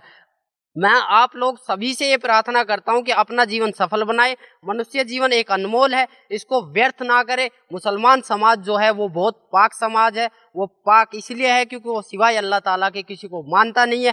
पर आजकल का जो मुसलमान समाज है, वो मुल्ला काजियों ने बहकाया जा रहा है, क्योंकि हम ख्वाजा गरीब नवाज़ की दरगाह पे जाते हैं, क्या करते हैं? हम पत्थरों के सामने पूजा करते हैं, फिर कहते हैं कि हम पत्थरों की पूजा नहीं करते। फिर कैसे पत्थरों की पूजा करते हैं? अगर आपने सिज्जा कर दिया, उसको पूज लिया सिज्जा करना एक पूज लिया। सिवाय अल्लाह ताला के फिर कहते हैं कि सिवाय अल्लाह ताला के किसी का आगे सिज्जा नहीं करते। फिर ख्वाजा गरीब नवाज़ की दरगाह सैयद पीर जितने भी ये महरौली की दरगाह अलीगढ़ की दरगाह यहाँ पर होता क्या है? क्या होता है यहाँ पर? क्या वो बंदा है? क्या वो पीर पैगंबर है? नहीं उन्होंने ये कहा था कि हम भगवान नहीं है हम अल्लाह नहीं है। हमारे हम उस अल्लाह ताला के बारे में सोचो।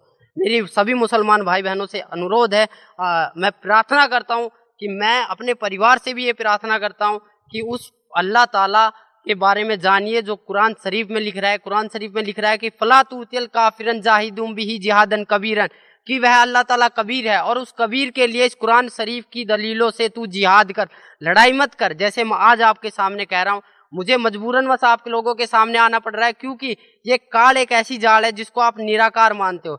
जिब्राइल सलाम फरिश्ता जो कुरान शरीफ की आयतों को लेके मोहम्मद साहब के पास आया था, उस टाइम मोहम्मद साहब ने कहा था कि मैं अनपढ़ हूँ, मुझे पढ़ना नहीं आता। फिर भी उसने तीन बार ज़बरदस्ती उनका गला घोट कर उनके ऊपर, उनके अंदर शक्ति डालकर पढ़वाया कि जा, नीचे जा, उसको बोल कि मेरा ईमान फैलाए। ईमान फैलाए, वो ईमान इतना तगड़ा फैलाया कि आज लग उस ईमान से हम निकल नहीं पाए हैं।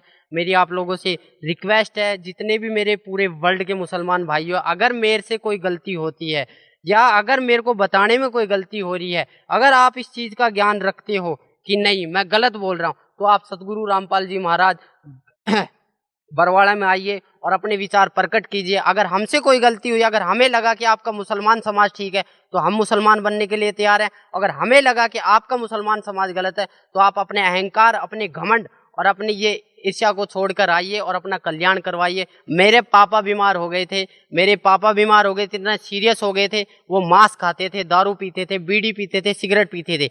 डॉक्टरों ने बोला, फेफड़ा खराब हो गया, दिल बीस परसेंट काम करने लग गया है। उनको मैंने बोला, उनको मैंने समझाया कि उस खुदा को याद कर, आज तेरा वो खुदा कहाँ है? वो जुम्मे की नमाज़ भी पढ़ते थे, ईद बकराईद को भी पढ़ते थे, मीट भी खाते थे। क्या उनकी भक्ति इतनी नाजिल नहीं थी? क्या उनकी भक्ति इतनी भी नहीं थी कि वो अपने आप को जीवित कर सके? उन्होंने तो बहुत वो करा था। तो वही बात था, उनको मैंने बोला कि उस खुदा को याद कर। उन्होंने रो के गिड़गिड़ा के बेड पे पड़े पड़े। मालिक को याद किया था, बंदी छोड़ पूर्ण परमात्मा संत रामपाल जी महाराज को याद किया था कि मैं जन्मजात नाम ले लूँगा, मुझे इस बीमारी से छुड़वाओ। मेरे पूरे घर वालों ने ये कह दिया था कि ये मरेगा। यहाँ तक कि रिश्तेदारियों ने बोल दिया था कि इसके बचने की कोई उम्मीद नहीं है। फिर भी मैंने मालिक से उसके लिए प्रार्थना करी। मालिक ने बोला, बेटा, ठीक हो जाएगा। वो ठीक हो गया। नाम के लिए बोला, बट, आज नाम से मुकर गया है। परमात्मा की शब्द में इतनी शक्ति है कि आपने बगैर नाम लिए आप ठीक हो चुके हो। अगर आप अब भी नहीं पिछाड़ोगे फिर कब पिछाड़ोगे सर, भी आप बता रहे थे कि अल्लाह ताला की शरण में जाना चाहिए, उसको पहचानना चाहिए, उसको जानना चाहिए। तो किसे मानते हैं आप, अल्लाह ताला? देखो, आज से जब मैंने नाम पहले लिया था तो मैं तो कभी जानता भी नहीं था कि अल्लाह ताला कौन है। मैंने बहुत से मुसलमान कहा, जो यहाँ के यहाँ मैंने मम्मी पापा से भी पूछा कि वह कोई ना कोई तो ऐसी शक्ति होगी ना जो पूरे ब्रह्मांड को चला रही है, पूरे समाज को चला रही है, जिसने एक पानी की बूंद से एक आदमी को उत्पन्न कर दिया, एक औरत को उत्पन्न कर दिया। फिर मैंने सुना था आदम और हवा के बारे में, बोला कि परमेश्वर आदम अल्लाह ताला ने आदम बनाया, फिर उसकी हड्डी से एक हवा बनाया, उससे संसार चला। पर आदम को अगर अल्लाह ताला ने बनाया तो अल्लाह ताला भी तो होगा ना कोई। तो उन्होंने ये कहा कि आप कुरान शरीफ को पढ़ो मैंने तह दिल से मालिक की शरण में आने के बाद तह दिल से तीन बार कलाम पाक को पढ़ा है। वहाँ पर मुझे एक एक चीज़ के अरब का पता लगा। उसमें एक सूरत आती है औजू बिल्लाही तान रजीम बिस्मिल्लाह रहमान रही कि शुरू करता हूँ अल्लाह ताला के नाम से जो सबसे बड़ा है और अपने बंदे के गुनाहों को माफ़ करने वाला है। हमारा जो ए, मैटर है वो ये है कि हमने एक सूरत फुरकानी पच्चीस बावन से उनसठ तक में पढ़ा था कि फला तूतल काफिरन जाहिदुम भी जहादन कबीरन इसमें कबीर परमात्मा को जो बड़ा बोला गया है, मैंने बहुतों मुसलमान काजियों से पूछा कि कबीर का अर्थ क्या है कि कबीरा गुना है। कौन सा गुना है? पाप का है, चोरी का है, डकैती का है। बोला, कबीरा गुना है जिसकी कोई माफ़ी नहीं हो सकती। उन्होंने सब एक अज्ञान रूपी के कारण बहकाया हुआ था। असली ज्ञान ये था, मालिक के द्वारा दिया और था कि कबीर इज़ गॉड है, कबीर ही अल्लाह ताला, अल्लाह कबीर है। नोट है, अल्लाह अकबर। अल्लाह अकबर बोलो या अल्लाह कबीर बोलो, बात एक ही है, वह अल्लाह कबीर है और बड़े का मतलब होता है कबीर। अगर बड़े को लेके चलते हैं तो इसका अर्थ ये बनता है कि शुरू करता हूँ उस अल्लाह ताला के नाम से, जो कबीर है और अपने बंदों के गुनाहों को माफ़ करने वाला है। उस हज़रत मोहम्मद साहब, जो हमारे नबी है, जो पीर पैगंबर थे, जिनको नबी का दर्जा दिया गया, उनको भी ज़िंदा महात्मा के रूप में मिले थे, जब उन्होंने अपनी शब्द से गाय को मार दिया था और उनसे जीवित नहीं हुई थी। उन्होंने जाके एक गुफा में रोए, घर को बंद करके रोए कि अल्लाह कबीर है, गिड़गिड़ाए, अल्लाह कबीर है, अल्लाह कबीर है। तो वो एक सूक्ष्म रूप धर कर आए। तब उन्होंने कहा था कि मेरी गाय को जीवित कर दो। तब उन्होंने कहा था, जाओ मोहम्मद, आपकी गाय जीवित हो जाएगी। तब एक सूक्ष्म रूप में वो आए और उनकी गाय जीवित करी और वो चले गए। तब से मोहम्मद साहब की महिमा बनी। जिस दिन को गाय को काटा गया था, जिस दिन को गाय को काटा गया था, वो मुसलमान भाइयों ने अपनी डायरी में लिख लिया। उसी दिन से ये जीव हत्या का प्रथा चलने लगी है। अगर आपको मेरी बात पर यकीन नहीं है, अगर आपको मेरे ऊपर विश्वास नहीं है तो आप अपने खुद मुल्ला काजियों से पूछो जाके कि आखिरकार में जो रमज़ान था, रमज़ान में जो चारों किताब निकली थी, जो कुरान शरीफ उतरी थी। ऐसा मोहम्मद साहब जब इतने प्यारे थे, अल्लाह ताला के इतने प्यारे नबी थे तो उनका जो एंड हुआ था, वो इतना बुरा क्यों हुआ था? अगर आपको मेरी बात पे यकीन नहीं है तो आप मौलवी साहबों से जाके पूछो, उनको खंगालो, उनको देखो वो कितने जानते हैं। अगर आपको तब भी पर्सन का उत्तर ना मिले तो आप यहाँ पर आइए, बरवाड़ा सत्संग में आइए, सुनिए, मालिक से विचार कीजिए, यहाँ पर ज्ञान लीजिए। अगर आपको फिर भी विचार का यहाँ पर आपको सारे प्रश्नों के उत्तर दिए जाएँगे। यहाँ पर आपको एक संतुष्टि करी जाएगी चारों ओर से। हम सिर्फ़ एक आत्मा है, हम सिर्फ़ एक मानव है, हमारा धर्म जो मानव है, हमारा हिंदू, मुसलमान, सिख, ईसाई से कोई लेना देना नहीं है। अगर इस जाति प्रथा को आप सदा ज़िंदगी चलाते रहोगे तो कभी भी आप अल्लाह ताला की प्राप्ति नहीं कर पाओगे। नमाज़, रोजा बंक नमाज़ दहीरे बिस्मिल की नहीं बात करे, ये मालिक की वाणी है। रोजा बंक नमाज़ दहीरे बंक माने अजान। अजान जो लगाते हो, अजान का मतलब क्या होता? अजान का मतलब ही क्या होता? अल्लाह अकबर अल्लाह अकबर। असहद असहद असहदुल्ला मोहम्मद रसूलुल्लाह सहदुल्ला मोहम्मद रसूलुल्लाह। हैया सलाह हैया हैया हैया कद कामती सलाह कद कामती सलाह अल्लाह अकबर अल्लाह अकबर, ला इलाहा इल्लल्लाह। इसका मतलब क्या है? आज लग ना तो हमने कभी कोशिश करी, बस एक आवाज़ आती है, उसके पीछे हम चल देते हैं। जैसे एक भेड़ जा रही है, उसको पता है मैं मरने जा रही हूँ, फिर भी हज़ारों की संख्या में से एक भेड़ निकलती है उसके पीछे, फिर एक छोटी सी भेड़ उससे निकलती है कि ये आखिरकार में भेड़ जा कहाँ रही है? वो भेड़ जाके देखती है, शॉर्टकट रास्ते से उसे पता लगा कि बहुत बड़ा कुआ है, उसके अंदर सारी भेड़ गिर रही है और सब चिल्ला रही कि यहाँ मत आओ, यहाँ मत आओ। वो अपने माँ बाप भाई बहनों सबको समझाता है कि आप प्लीज़ इस रास्ते को छोड़ दो। सब कहते हैं कि नहीं, तेरे बड़े बुज़ुर्ग चले थे, तू भी चल। बड़े बुज़ुर्ग चले थे क्योंकि वो अशिक्षित थे। हम पढ़े लिखे, हमारे पास सही है, प्रमाण है। आप अपनी कुरान शरीफ को खोल के देखो, फजाइल अमाल को खोल के देखो। मोहम्मद साहब की जीवनी पढ़ो। हज़रत मोहम्मद साहब कौन थे? उनकी चालीस साल के बाद दो बार विधवा हो चुकी। खाजिदा बेगम से शादी हुई थी। चार पुत्र तीन लड़कियाँ प्राप्त हुई थी। उनके सामने उनके पुत्र हासिम काबिल और ताहिर तीनों आपस में कटके मर गए थे। उस आदमी का जीना क्या जीना जिसके सामने उसकी बच्चों को ही मौत हो गई।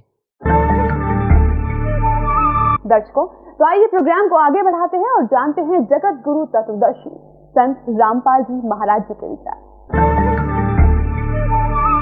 पुण्यात्माओं परमात्मा की साधना से साधक को विशेष राहत मिलती है।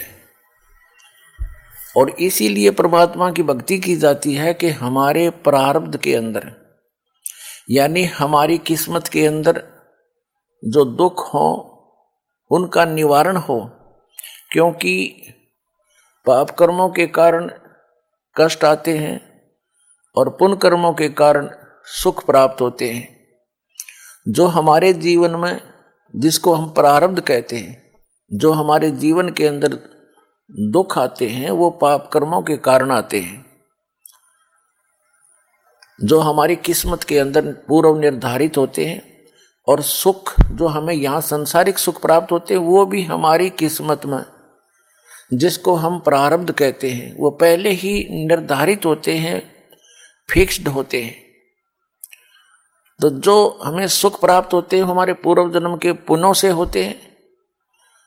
और जो दुख प्राप्त होते हैं, वो भी पूर्व जन्म के पापों से होते हैं। और परमात्मा की भक्ति इसीलिए करते हैं कि हमारे जीवन में आने वाले पाप कर्मों के कारण जो प्रारब्ध के कष्ट हैं, दुख हैं, वो टल जाएँ। और यदि भक्ति करते करते भी वो संकट जो के तू अटैक करते हैं कैर ढा देते हैं तो वह भक्ति गलत है। वो साधना ठीक नहीं है, क्योंकि परमात्मा के गुणों में लिखा है कि परमात्मा की सत भक्ति पूर्ण संत से लेने के बाद पाप कर्मों का नाश हो जाता है। और पाप कर्मों का नाश हो गया तो फिर दुख नहीं रहेंगे।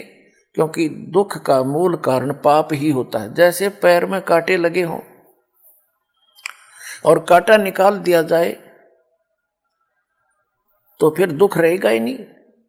और भविष्य में जो हमारा पथ है, रास्ता है, उसके कांटे साफ़ कर दिए जाएँ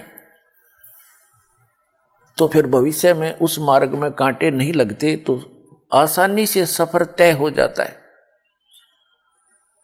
तो इसके लिए क्या बता है कि जो सत साधना हो और पूर्ण संत की शरण हो, पूर्ण परमात्मा, अल्लाह अकबर, कादिर भगवान, यानी समर्थ परमात्मा की भक्ति हो तो फिर वो क्या करता है कि जो पूरी मर्यादा में रहकर साधना करते हैं भक्त आत्मा, उनके भविष्य के पाप कर्मों का नाश कर देता है। जैसे पति भरता जमी पर जो जो धर है पाँव और समर्थ झाड़ू देत है। ना काटा लग जावे। कि वो समर्थ, वो कादिर परमात्मा, वो अल्लाह अकबर, वो ग्रेट गॉड, वो कंप्लीट गॉड, वो परमात्मा। जब यदि उसकी सत साधना मिल जाती है और पूर्ण संत के माध्यम से तो फिर वो उस अपनी प्यारी आत्मा के जीवन सफ़र में आने वाले पाप रूपी कांटों को ऐसे बुहार देते हैं जैसे झाड़ू से एक तरफ़ साइड में कर दिए जाएँ। तो कहते हैं पति भरता पति भरता का अर्थ है एक परमात्मा को इष्ट रूप में मानकर एक यानी समर्थ उस अल्लाह अकबर की भक्ति करने वाला अन्य किसी देव में एज इष्ट रूप में श्रद्धा न रखने वाला और सत भक्ति करता हुआ उस अपने जीवन रूपी सफ़र पर यात्रा कर रहा होता है तो वो समर्थ परमात्मा अल्लाह अकबर, अर्थात कादिर भगवान। ऐसे झाड़ू देता है कि कहीं मेरी प्यारी आत्मा को काटा ना लग जाए और यदि भक्ति करते करते भी हमें दुख होते हैं तो भक्ति ठीक नहीं है, वो परमात्मा समर्थ नहीं है। क्योंकि वो आपकी किस्मत में आने वाले दुखों को, पापों को नाश करने में सक्षम नहीं है। इसी का परिणाम है कि हज़रत मोहम्मद जी को उस परमात्मा की भक्ति से कोई लाभ नहीं हुआ, क्योंकि उन्होंने कुरान शरीफ के ज्ञानदाता को अल्लाह अकबर मान रखा था। लेकिन वो कुरान शरीफ का ज्ञानदाता सूरत फुरकानी चैप्टर 25 आयत नंबर बावन से उनसठ में स्पष्ट करता है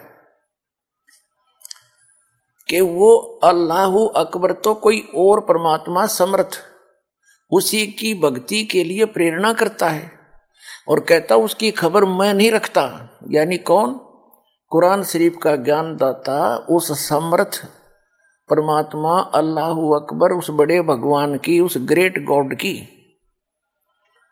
जानकारी नहीं रखता, ना उसकी भक्ति विधि से परिचित है। उसने तो सूरत फुरकानी 25 आयत नंबर 59 में स्पष्ट कर दिया है कि ये वही परमात्मा है, अल्लाह अकबर, जिसने छह दिन में सृष्टि रची और सातवें दिन तख्त पर जा बैठा। उसकी खबर किसी बाखबर से पूछ लो, मुझे ज्ञान नहीं। यही कारण रहा कि पूरा मुसलमान समाज इस कुरान शरीफ के ज्ञानदाता को अल्लाह अकबर मानकर भक्ति कर रहा है। उसके द्वारा बताई गई ये नमाज़, रोज़े और बंग जिसको अजान बोलते हैं, और साथ में ये मांस वगैरह भक्षण करना, ये समर्थ का आदेश नहीं। ये तो इस कुरान शरीफ के ज्ञानदाता के द्वारा बताई गई भक्ति विधि है। और ये समर्थ है नहीं, जिस कारण से हज़रत मोहम्मद जी को कोई आध्यात्मिक लाभ प्राप्त नहीं हुआ।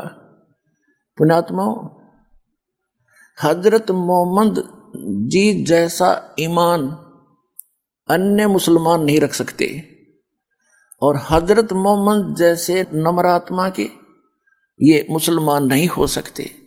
और हज़रत मोहम्मद जैसे भक्ति अन्य मुसलमान नहीं कर सकता। और ऐसी पुण्यात्मा को ऐसे कहर टूटे उसका कारण यही था कि भक्ति ठीक नहीं है, ये कंप्लीट गॉड नहीं है, जिसको कंप्लीट गॉड मान के पूरा मुसलमान समाज भक्ति कर रहा है। अब आपको दिखाते हैं, हज़रत मोहम्मद जी की जीवनी से कि उनके सामने ये ऐसी इस अल्लाह अकबर मान का इस कुरान शरीफ के ज्ञानदाता की दी हुई भक्ति को करते करते तीन पुत्र थे, तीनों मृत्यु को प्राप्त हुए। और स्वयं उनका अंत कैसा हुआ, आपके रूबरू करते हैं। ये देखिएगा, जीवनी हज़रत मोहम्मद सल्लल्लाहु अलैहि वसल्लम, मोहम्मद इनायतुल्लाह सुबहानी। ये देखिएगा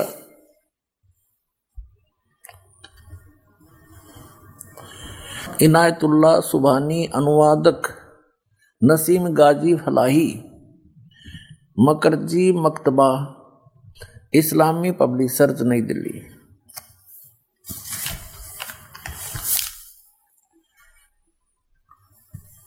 इस्लामी जीवनी हज़रत Mohammed S A W Hindi, इस्लामी साहित्य ट्रस्ट प्रकाशन एटी वन इक्यासी सर्वाधिकार प्रकाश का अधीन। नाम मूल किताब मोहम्मद अरबी उर्दू। प्रकाशक हैं मरकजी मकतबा, पब्लिशर्स, डी तीन सौ सात दावत नगर अब्बुल फजल इनकलेव जामिया नगर, नई दिल्ली, दूरभाष इतने इतने फैक्स नंबर इतने। और मुद्रक हैं। H S offset printer Delhi, मुद्रक। देखिएगा पृष्ठ सिक्सटी फोर पे, चौसठ पे। लेकिन ये मुबारक घड़ियाँ और खुशी के दिन जल्द ही खत्म हो गए। आप के सब बेटे एक एक करके अल्लाह को प्यारे हो गए। कासिम तैयब और ताहिर। सब अल्लाह से जा मिले। इनकी मृत्यु होगी तीनों पुत्रों की, कासिम, तैयब और ताहिर की। और जख्म पर जख्म लगते रहे, लेकिन आप सब्र करते रहे। बचपन में तो यतीमी का दुख उठाया। जब हज़रत मोहम्मद जी माँ के गर्भ में थे, तब तो पिता की मृत्यु हो गई थी। जब ये पाँच वर्ष के हुए तो माता की मृत्यु होगी। आठ वर्ष के हुए तो दादाजी की मृत्यु होगी। एक, यानी अनाथ की तरह जीवन व्यतीत किया। फिर पच्चीस वर्ष की उम्र में एक चालीस वर्षीय खदीजा नामक स्त्री जो पहले दो बार विधवा हो चुकी थी, उससे विवाह हुआ। उसके बाद उस खदीजा जी से इनको तीन पुत्र और चार पुत्रियाँ प्राप्त हुई। तीनों पुत्र पिता के सामने मर गए। बता, या कोई भक्ति है? तो पुण्यात्मा, दास का उद्देश्य है कि आपको सतर्क करके, और पहले जो हमसे गलतियाँ होगी, जिनका कितना भयंकर दंड हम भोग चुके हैं, कम से कम अब सावधान हो जाओ। इस दास के पास वो भक्ति है। आप सत भक्ति करोगे तो ये दुख नहीं हो सकते। बाप से पहले बेटा नहीं मर सकता। ये गारंटीड बात समझ लेना अगति नियम में रहोगे। ना तो भक्ति की ज़रूरत ही नहीं है। बचपन से यतीमी का दुख, यानी अनाथपणे का दुख उठाया। बड़े हुए थे अपने जिगर के टुकड़ों का गम सहन करना पड़ा, तीनों पुत्र मर गए। आपकी बेटियाँ ही रह गई जो चार थी। जैनब, रुक्या, उम्मे, कुलसूम और फातिमा। अब आपको दिखाते हैं हज़रत मोहम्मद जी की मृत्यु कैसे हुई। अब देखिएगा, हम यहाँ से शुरू करते हैं। ये वही है जीवनी हज़रत मोहम्मद सल्लल्लाहु अलैहि वसल्लम। अब इसके 307 पृष्ठ पर से पढ़ते हैं। हिजरत का दसवां साल था। प्यारे नबी, हज के इरादे से मक्का रवाना हुई। आपके साथ एक लाख से ज़्यादा बहादुर साथियों का काफिला था। इस हज को कहते हैं हिजतुल वदा। इसलिए कि यह हज आपकी आखिरी हज था। इसके बाद आपको मक्का, काबा और अरफात की जियारत का मौका न मिल सका। अब यहाँ देखा। हाँ ये तीन सौ सात पर ही पढ़ रहे हैं प्यारे नबी सलल ने तकरीर करते हुए यह भी बताया कि मुसलमान, आप कैसे रहें? फिर यहाँ बताया है, लोगो, तुम्हारा रब एक है, तुम्हारा बाप एक है, तुम सब आदम के बेटे हो और आदम मिट्टी से बने हैं, खुदा के नज़दीक तुम में सबसे बेहतर वह है जो खुदा से सबसे ज़्यादा डरने वाला हो। ठीक? अब यहाँ जाते हैं। अब तीन सौ नौ पढ़ रहे हैं। हिजतुल वदा को अभी तीन महीने से ज़्यादा न गुजरे थे कि प्यारे नबी सल्लल्लाहु वसल्लम, यानी हज़रत मोहम्मद जी पर बीमारी का हमला हुआ। और वह भी इतना जोरदार कि इससे पहले कभी न हुआ था। बुखार इतना तेज हुआ कि आँखों से नींद उड़ गई, रात का समय था। आप सलल बिस्तर से उठे और घर से बाहर आए और मुसलमानों के कब्रिस्तान की तरफ़ चले। वहाँ पहुँचे तो फरमाया, तुम पर सलामती हो, हे कब्र वालो। आप सल्लल्लाहु ने हज़रत मोहम्मद जी ने उनके लिए नजात की दुआ की। उसके बाद घर लौट आए। प्यारे नबी सल्लल्लाहु यानी हज़रत मोहम्मद बीमार हुए तो सबसे पहले आपको कब्रिस्तान की जियारत का ख्याल आया। कब्रिस्तान जाने पर यह एहसान भी शामिल था कि अब आपके जाने के दिन करीब हैं। प्यारे नबी सल्लल्लाहु का नियम था कि एक एक दिन प्रत्येक बीबी के यहाँ ठहरते। बीमारी की हालत में भी आपके इस नियम में फ़र्क नहीं आया। बारी बारी आप हर बीबी के यहाँ जाते रहे। पाँच दिन तक ऐसा ही चलता रहा। फिर हालत बहुत ज़्यादा खराब होगी। चलने फिरने की ताकत न रही। हज़रत मोहम्मद जी के ग्यारह पत्नियाँ थी। इसी में वर्णन है समय आने पर दिखाएँगे। अब 310 पर पढ़ेंगे।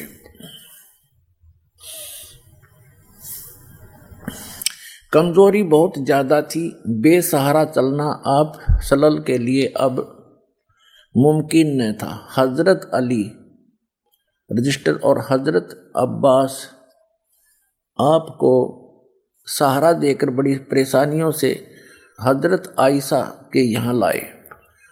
सिर दर्द की ज्यादती के कारण आपके सिर में रुमाल भी बांधा गया। मुसलमान उदास उदास थे, बेचैन और बेकरार थे, क्योंकि उनका प्यारा बीमारी के बिस्तर पर था और बीमारी हर क्षण बढ़ती जा रही थी। इससे पहले कभी आप इस तरह बीमार नहीं हुए थे, इसलिए वे और भी ज़्यादा निराश और फिक्रमंद थे। अब हम 310 पढ़ के 311 पढ़ रहे हैं पृष्ठ जीवनी हज़रत मोहम्मद। प्यारे नबी की हालत गिरती गई, बुखार कभी घट जाता, कभी बढ़ जाता। जब तक पैरों में दम रहा और चलने फिरने की ताकत रही, आप सलल मस्जिद में जाते रहे और मुसलमानों की इमामत करते रहे। सबसे आखिरी नमाज़ जो आपने पढ़ाई, वह मगरीब की नमाज़ थी। ईसा का वक्त हुआ और आप सलल ने पूछा, नमाज़ हो चुकी? साथियों ने कहा, बस आप की इंतज़ार है। आपने बर्तन में पानी भरवाया, गुसल किया, उठना चाहा तो बेहोश हो गए। कुछ देर के बाद होश आया तो पूछा, नमाज़ हो चुकी? साथियों ने फिर कहा, हजूर, आपका इंतज़ार है। आप फिर नहाए और उठना चाहा, इस बार भी आप बेहोश हो गए। कुछ देर में होश आया तो पूछा, नमाज़ हो चुकी? फिर वही जवाब मिला, आपका इंतज़ार है। आपके शरीर पर पानी डालागा। उठने का इरादा किया तो फिर बेहोश हो गए। इस बार होश आया तो फरमाया, अबू बकर से कहो, वे नमाज़ पढ़ाए। हज़रत आयशा अल्लाह के रसूल उनकी आवाज़ बहुत धीमी है। कुरान पढ़ते हैं तो रोते भी बहुत हैं। लोग उनकी आवाज़ सुन न सकेंगे। तीन सौ बारह पे, प्यारे नबी सलल उन्हीं से को नमाज़ पढ़ाएँ? हज़रत आयशा ने दोबारा वही बात अर्ज़ की। प्यारे नबी, यानी हज़रत मोहम्मद सल्लल्लाहु ने तकलीफ़ से बेचैन थे, गुस्से से आवाज़ काफ़ी बुलंद हो गई, फरमाया, कहो अबू बकर से, वही नमाज़ पढ़ाएँगे। हज़रत अबू बकर ने आदेश का पालन किया और कई दिन नमाज़ पढ़ाते रहे। इंतकाल से चार दिन पहले कुछ सुकन हुआ, यानी कुछ राहत मिली। फिर आप सलल हज़रत मोहम्मद जी ने फरमाया, मुसलमानों, ये तो उन्होंने हिदायत दी है। अब तीन सौ तेरह पर देखिएगा। इंतकाल से एक दिन पहले आपको फिर ख्याल आया तो पूछा कि वे असरफियाँ क्या हुई? हज़रत आयशा ने कहा, अल्लाह के रसूल वे घर में ही हैं। आप, हज़रत मोहम्मद ने वे असरफियाँ मंगवाई और हज़रत आयशा ने हाजिर कर दी। उनको आपने हथेली पर रखा और फरमाया, अगर मोहम्मद को मौत आ गई और उसके पास ही रखी रह गई। यह उसके पास ही रखी रह गई तो वह अपने रब को क्या जवाब देगा? फिर आपने उनको कुछ गरीब मुसलमानों में बांट दिया। तकलीफ़ बहुत बढ़ गई, बुखार इतना तेज हुआ कि पूरा शरीर जलने लगा। चहती बेटी फातिमा, रोज बाप की खिदमत में हाजिर होती। आप उन्हें देखकर सने से खड़े हो जाते, उन्हें चूमते और अपने पास बिठा लेते। आज बला की बेचैनी थी, कमज़ोरी भी बहुत ज़्यादा थी। हज़रत फातिमा आई तो आप उठकर प्यार न कर सके। वे पास आई, स्वयं उन्होंने आपको चूमा और पहलू में बैठ गई। बुखार इतना तेज था कि बार बार आप बेहोश हो जाते। पास ही एक बर्तन में ठंडा पानी था। आप उसमें हाथ डालते और चेहरे पर मलते। बेचैनी बहुत थी। ठीक उसी वक्त आपके होठ हिले और कानों ने ये शब्द सुने। यहूदियों और ईसाइयों पर अल्लाह की लानत हो कि वे अपने पैगंबरों की कब्र में सजदे करने लगे। कमज़ोरी हर अक्षण बढ़ती जा रही थी, मौत धीरे धीरे सरकती आ रही थी। आपने बर्तन में ठंडा पानी मांगा, तुरंत पानी पेश कर दिया गया। आप बार बार उसमें हाथ डालते और चेहरे पर मलते, चादर कभी मुँह पर डाल लेते, कभी हटा लेते। उस समय निरंतर आपके मुख से ये शब्द निकल रहे थे। हे अल्लाह नजा यानी जान निकलने के समय की परेशानी को झेलना मेरे लिए आसान कर दे। प्यारे बाप की बेचैनी देखकर हज़रत फातिमा बेचैन हो गई। वे खुद व खुद पुकार उठी, हाय मेरे बाप की बेचैनी। आपने सुना तो फरमाया, आज के बाद फिर तुम्हारा बाप बेचैन न होगा। अपराह्न का समय था आफ्टरनून सीने में सांस धड़क रही थी, इतने में आप सलल के होठ हिले और कानों में यह आवाज़ आई। 315 पे। नमाज़, गुलामों से अच्छा सलूक। फिर हाथ ऊपर उठे, आप सल्लल्लाहु ने उंगली से इशारा किया और फरमाया, अब और कोई नहीं, बस वही सबसे बड़ा साथी।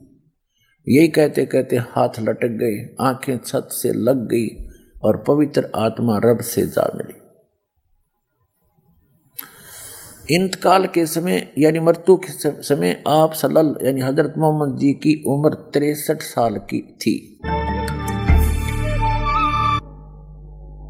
दर्शकों, अभी आपने सुने जगत गुरु चतुर्दशी संत रामपाल जी महाराज के विचार। और आइए, अब जानते हैं मुसलमान धर्म के प्रवक्ता डॉक्टर जाकिर नाइक जी के विचार। गुरु नानक साहेब, वो काफ़ी मुतासर थे संत कबीर से। इसीलिए गुरु ग्रंथ साहिब में कई संत कबीर के दोहे हैं। और मुझे याद है, जब मैं स्कूल में था तो एक मशहूर दोहा संत कबीर का था, दुख में सुमर न सब करे, सुख में करे न कोई जो सुख में सुमर न करे तो दुख काय होए? इसके मानी कि दुख में ईश्वर, खुदा की इबादत सब लोग करते हैं। लेकिन सुख में ईश्वर और खुदा की इबादत नहीं करते। जो इंसान सुख में ईश्वर और खुदा की इबादत करता है, उसको दुख कभी भी नहीं होगा।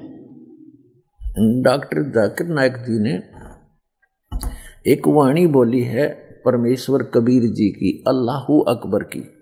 वो सूक्ष्म वेद की वाणी है जो परमात्मा स्वयं सहशरीर आकर के अपने मुख कमल से बोलते हैं, उसको तत्व ज्ञान कहते हैं। वो तत्व ज्ञान की वाणी है, कबीर दुख में सुमन सब करें और सुख में करे न कोय जय सुख में सुमन करे तो दुख को होए? ये वाणी है उस सूक्ष्म वेद की। और ये किसके विषय में संकेत करती है कि जो पूर्ण परमात्मा अल्लाह अकबर की भक्ति करते हैं, और जो सुख में, यानी सारे सुख हों और फिर भी परमात्मा याद करते हैं। दुख में तो सभी याद करते हैं और परमात्मा दुखी को भी सुखी करता है और सुख में कोई नहीं करता। यदि सुख में सुमन करते हो तो उनको दुख कभी नहीं हो। ये बिल्कुल सही है और ये पूर्ण परमात्मा अल्लाह अकबर का विधान है। और आप जी को दिखाते हैं, हज़रत मोहम्मद जी एक बहुत ही नेक आत्मा थे। एक संपन्न औरत थी, खदीजा नाम की, जिसके पास बहुत माया थी। धन बहुत था। और उससे हज़रत मोहम्मद जी का विवाह हुआ था तो उनको कोई दुख नहीं था उस समय। और जब वो चालीस वर्ष के हुए और उनके सात संतान भी होली थी, तीन पुत्र और चार पुत्रियाँ। तो हज़रत मोहम्मद जी तो इस कुरान शरीफ के ज्ञानदाता की भक्ति कर रहे थे। इसको अल्लाह अकबर जान के ये अल्लाह अकबर नहीं है, कुरान मजीद के अंदर सूरत फुरकानी, चैप्टर नंबर 25 आयत नंबर बावन से उनसठ में कुरान शरीफ का ज्ञानदाता स्पष्ट करता है कि जिसने छह दिन में सृष्टि रची, वो अल्लाह अकबर है, अल्लाह कबीर है। और वो छह दिन में सृष्टि रची और सातवें दिन तकत पर जा बैठा। उसकी खबर किसी बाखबर से, तत्वदर्शी संत से पूछ लो, मैं नहीं जानता। यदि जानता होता तो एक सूरत और लिखवा देता। तो इससे सिद्ध है कि कुरान शरीफ का ज्ञान दाता तो अल्लाह अकबर की जानकारी भी नहीं रखता और उसी की भक्ति करने को कह रहा है। और गलती से हज़रत मोहम्मद जी ने कुरान शरीफ के ज्ञानदाता को अल्लाह अकबर जान के सुख में भक्ति करी और उसके ऊपर किसी कैर टूट गए। तीन पुत्र थे, आँखों के तारे, तीनों के तीनों उनकी आँखों आगे मर गए। तो वो व्यक्ति सुखी नहीं हो सकता। चाहे कितनी बात बनाओ। कारण क्या रहा कि उन्होंने अल्लाह अकबर की भक्ति प्राप्त नहीं हुई। अल्लाह अकबर की यदि भक्ति करें तो सुख में यदि भक्ति करें, उनको तो सपने में भी दुख नहीं हो सकता। और जो दुखी हो, वो भी आ जाए शरण में, उसकी भी मोक्ष हज़रत मोहम्मद जी के ऊपर कैर पे कैर टूट गए। उनकी तिरसठ वर्ष की आयु में मृत्यु होगी और बेहोश होकर गिर जाता था। तो ये जो कुरान शरीफ का ज्ञान दाता, ये डम्मी गॉड है। अधूरा इनकम्प्लीट गॉड है। कंप्लीट गॉड है, वो अल्लाह अकबर। वो अल्लाह कबीर है, वो कबीर परमात्मा, कबीर परमेश्वर है। उसकी भक्ति इस दास के पास उपलब्ध है। आओ और अपना कल्याण करवाओ। और जो अल्लाह अकबर की, जिन्होंने भक्ति की, अब आपके रूबरू कराते हैं, उनको कितने सुख हुए। और आज वर्तमान में हो रही हैं ये उस अल्लाह अकबर की भक्ति कर रहे हैं, जिनके ऊपर दुख नाम की चीज़ नहीं आ सकती। और जैसे हज़रत मोहम्मद जी के ऊपर कैर पे कैर टूटे, और अंत में कैसे मृत्यु हुई? धिक्कार ऐसी भक्ति को, वो भक्ति नहीं और वो भगवान नहीं, जो इतनी भी रक्षा नहीं कर सकता। तो इससे सिद्ध है, पूरा मुसलमान धर्म उस अल्लाह अकबर की भक्ति ना करके डम्मी गॉड की भक्ति कर रहा है। वो कंप्लीट गॉड की, अल्लाह अकबर की उस परम अक्षर परम की भक्ति इस दास के पास उपलब्ध है। आइए और प्राप्त करिए, अपना मोक्ष कराइए। और पुण्यात्माओं, उस पूर्ण परमात्मा ने अल्लाह अकबर ने अपने सूक्ष्म वेद में कहा कि नबी मोहम्मद नमस्कार है, राम रसूल कहा आया एक लाख अस्सी को सौगंध जिन नहीं कर चलाया। हरस कुरस पर अल तकत है, खालिक बिन नहीं खाली, वह पैगंबर पाक पुरुष थे, साहिब के अबदाली। परमात्मा ने खुद आकर के अपना भेद बताया है और आदरणीय गरीबदास साहिब जी को सतलोक लेकर गए थे, फिर उनको वापस छोड़ा है। आदरणीय नानक साहिब जी को भी सचखंड लेकर गए थे बेई नदी से। वो पूर्ण परमात्मा, अल्लाह अकबर, अल्लाह कबीर, और उनको भी वापस छोड़ा था।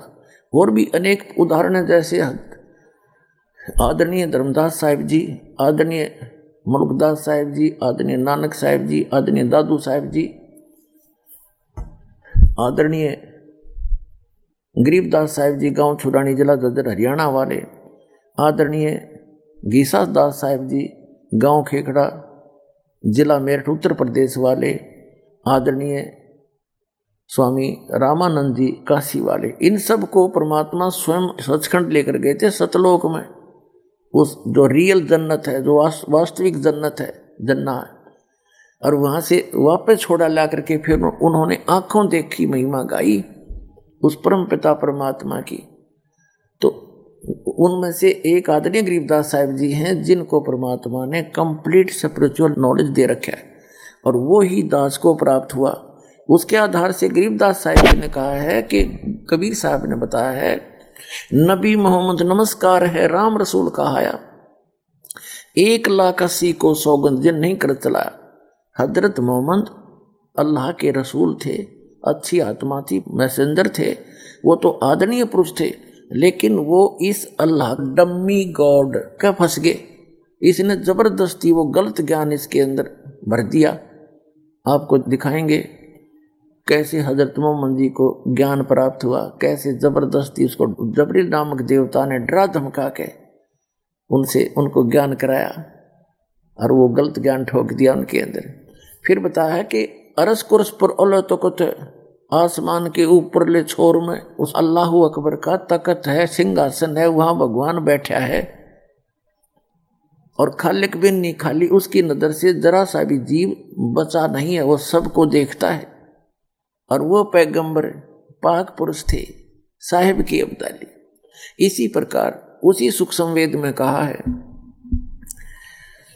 कि राम कृष्ण साहेब सहजादे और भक्ति हेत यहाँ हुए प्यादे। राम कृष्ण जी भी उस परमात्मा के सहजादे हैं। इस एक ब्रह्मांड के अंदर एक एक विभागीय मंत्री हैं। और फिर कहा है कि, ब्रह्मा, विष्णु, शंभु, महेशा और तीनों देव दयालु हमेशा। ये तो बहुत दयालु हैं, तीनों के तीनों महापुरुष। लेकिन इनका जो कंट्रोलर है, वो निर्दयी है। वो ये काल है और ये उसके अंतर्गत फंस गए थे पुण्यात्माएँ। इसने इनका दुरुपयोग कर रखा है। फिर क्या बताया है? तीनों देवा कमल दल बसे। ये तीनों देवता ब्रह्मा जी, विष्णु जी, शिव जी, प्रत्येक प्राणी के अंदर जो कमल दल हैं, मूल कमल, स्वाद चक्र, फिर नाभि कमल, हृदय कमल और ये कंठ कमल। कहते, इन कमलों में से तीन कमलों के अंदर ये तीनों देवता विराजमान हैं सभी मानव शरीरधारी प्राणियों के अंदर। चाहे वो हिंदू है, मुसलमान है, सिख है, ईसाई है, सबका एक जैसा शरीर है, एक जैसी बनावट है, और प्रत्येक के शरीर में ये चैनल लगे हुए हैं, कमल बने हुए हैं। और उन सब के अंदर ये तीनों देवता सभी मानव शरीरधारी प्राणियों के अंदर विद्यमान हैं। तो इसके लिए कहा है कि तीनों देवा कमल दल बसे, कमलों के दल में निवास करते। हैं तीनों देवा कमल दल बसे, ये ब्रह्मा, विष्णु, महेश, और प्रथम इनकी वंदना, फिर सुन सदगुरु उपदेश। पहले इनकी वंदना करो, इनकी सतुति करनी सबसे पहले। और फिर उस सतगुरु का उपदेश सुनो, फिर वो इनसे भी आगे की भक्ति बताएगा। तो वो भक्ति जो कंप्लीट है इन ऑल रिस्पेक्ट जो स्वयं परमात्मा ने आके अपने मुख कमल से बोला है। गीता अध्याय नंबर चार के श्लोक नंबर बत्तीस और चौंतीस में कहा है कि अर्जुन सचिदानंद घन ब्रह्म ने, यानी उस अल्लाह अकबर ने, परम अक्षर ब्रह्म ने स्वयं आकर के अपने मुख कमल से इन धार्मिक अनुष्ठानों की जानकारी विस्तार से बताई है। वो तत्व ज्ञान है। गीता अध्याय नंबर चार के श्लोक नंबर चौंतीस में कहा कि अर्जुन उस तत्व ज्ञान को तू तत्वदर्शी संतों के पास जाकर समझ। उनको दंडवत प्रणाम करने से, कपट छोड़कर उनकी नम्रता पूर्वक प्रसन्न करने से, वो तत्वदर्शी संत तुझे उस परमात्म, उस तत्व ज्ञान का उपदेश करेंगे। इससे सिद्ध है कि गीता ज्ञानदाता भी उस तत्व ज्ञान से परिचित नहीं है।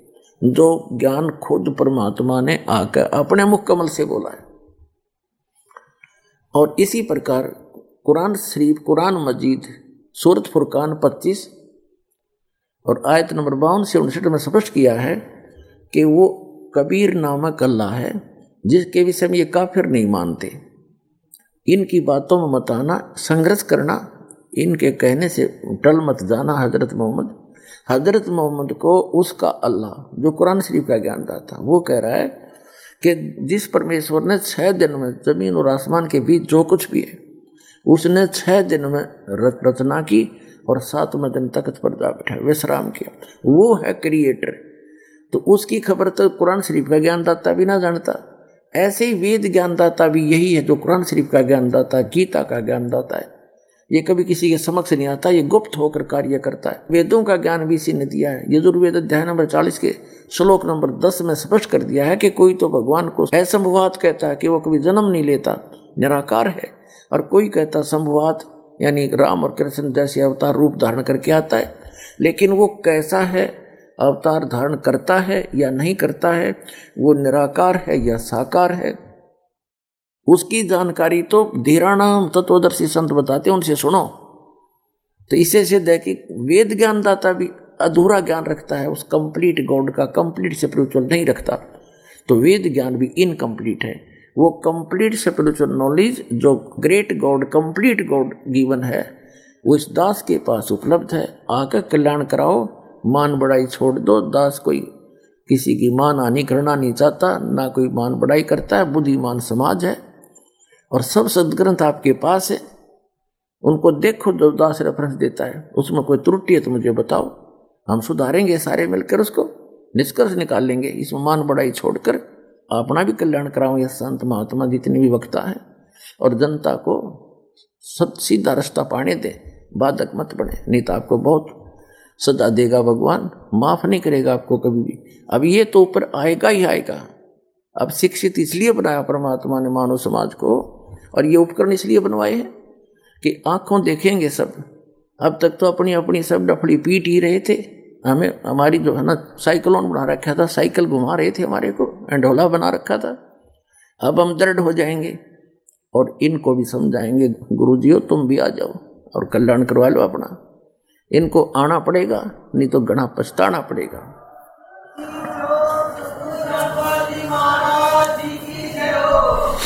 पुण्यात्मा आप जी ने अपनी आँखों पढ़ा, मुसलमानों का ही लिखा हुआ हज़रत मोहम्मद जी की जीवनी का इतिहास, तीन बेटे थे, तीनों मृत्यु को प्राप्त हुए, ऐसी भक्ति करते करते, ऐसी पुण्यात्मा के साथ ऐसे कहर टूटे, और ये अर्ज़ करते हैं उस अल्लाह से जो कुरान शरीफ का ज्ञान दाता है कि हे अल्लाह सबको बरकत दे, सबके रहमत की जड़ी लगा दे। हज़रत मोहम्मद के ऊपर उसने कैर की जड़ी लगा दी और अंत में मृत्यु कैसे हुई? ये भगत की मृत्यु नहीं, ये तो जनसाधारण की मृत्यु ऐसे होती है। अब पुण्यात्माओं अब इस दास के प्रयत्न को ये ना समझना कि दास किसी की आलोचना करना चाहता है या किसी को हीन करना चाहता है या किसी के नबी, पैगंबर, देवता की कोई मान हानि करना चाहता है, दास ये चाहता है कि हज़रत मोहम्मद एक नंबर के पुण्यात्मा थे और ये फंस गए इस काल ब्रह्म के। इस काल ब्रह्म ने डरा धमका के इसको जो साधना बताई, पाँच वक्त की नमाज़, अजान जो परमात्मा को पुकारने का बंग बोलते हैं। पाँच वक्त की नमाज़ और रोज़े। ये तीन साधनाएँ बताई और इनको डट कर करा करते थे वो। हज़रत मोहम्मद जी जैसा ईमान अल्लाह पर कोई नहीं ला सकता। मुसलमान भाई, जितना ईमान उन्होंने, उस कुरान शरीफ के ज्ञान दाता को कंप्लीट गॉड मान के उन्होंने उसको, उसके ऊपर ईमान लाया। और उन जैसी भक्ति भी कोई नहीं कर सकता। उसके, उस इतनी साधना करने के बाद हज़रत मोहम्मद जी को उसकी भक्ति का क्या बेनिफिट हुआ? एक तरफ़ तो कुरान शरीफ में कहा है कि वो अल्लाह ताला, अल्लाह अकबर बड़ा मेहरबान है, बड़ा दयालु है, रहमत करता है, पापों को नाश करता है। वो बिल्कुल सही बोला है। वो तो सही है, वो तो ऐसा ही है, लेकिन हज़रत मोहम्मद जी को उनकी रहमत नहीं मिली। उनका लाभ नहीं मिला। उसका कारण क्या रहा कि उस अल्लाह अकबर की way of worship method of worship पूजा का मार्ग, पूजा की विधि नहीं है।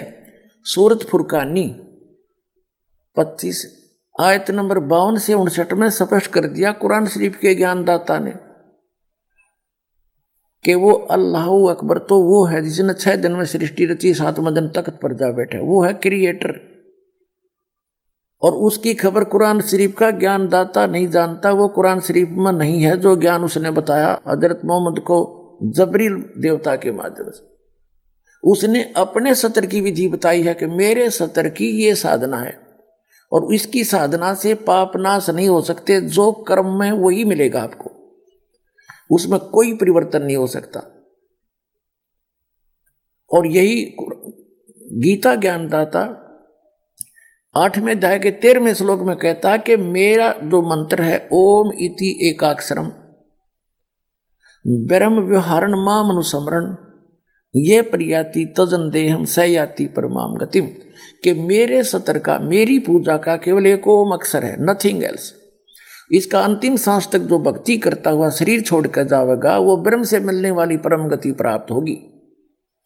और ब्रह्म से मिलने वाली परम गति कौन सी है? ब्रह्मलोक। आठवें अध्याय के सोलहवें श्लोक में कहा कि ब्रह्मलोक में गए हुए प्राणी भी पुनरावर्ती में है। उनका भी जन्म मृत्यु होता।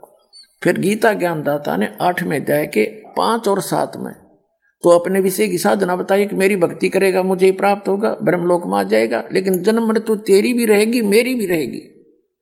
मोक्ष नहीं हो सकता। और जैसा कर्म करेगा, वैसा फल भी मिलता रहेगा। लेकिन आठवें अध्याय के प्रथम मंत्र में अर्जुन ने पूछा कि किम तत् तत्ब्रह्म उसका उत्तर दिया आठवें अध्याय के तीसरे श्लोक में, गीता में, कि वो परम अक्षर ब्रह्म है। तो आठवें अध्याय के पाँच से सात तक तो अपनी विधि बताता, गीता ज्ञान दाता। और उसके विषय में इसने बता दिया, जन्म मृत्यु तेरी भी रहेगी, मेरी भी रहेगी, यहाँ शांति हो नहीं सकती, युद्ध तो करना ही पड़ेगा। और युद्ध करना तो वहाँ शांति कहा इसलिए अठारहवें अध्याय के छसठवें श्लोक में कहा कि तू सर्वभाव से उस परमेश्वर की शरण में जा। उसकी कृपा से तू परम शांति को और सनातन परम धाम को प्राप्त होगा। बेरी शरण में रहेगा तो शांति नहीं हो सकती। या तो आपने दुख है भाग में तो दुख भी भोगने पड़ेंगे। और सुख है तो तेरे भाग का सुख भी मिलेगा। उसके लिए ऑप्शन छोड़ दिया है कि तत्वदर्शी संतों को पूछ, मैं नहीं जानता उसकी भक्ति विधि। सत्र में जाए के तेईसवें श्लोक में गीता ज्ञानदाता ने उस परम अक्षर ब्रह्म सचिदानंद घन ब्रह्म ब्रह्म ने माने सचिदानंद घन ब्रह्म की भक्ति का संकेत किया है कि उसके तीन मंत्र का जाप है। ओम तो सार्वजनिक कर दिया, वो तो उसका है ही। और तत् और सत वो सांकेतिक छोड़ दिए। उसको तत्वदर्शी संत बताएगा। तो वो दोनों कोड वर्ड जो हैं, वो दास के पास है, वो कंप्लीट कोर्स है। तो उसकी भक्ति आठवें अध्याय के आठ, नौ, दस श्लोक में बताया कि सचिदानंद गण ब्रह्म की भक्ति करेगा तो उसको प्राप्त होगा।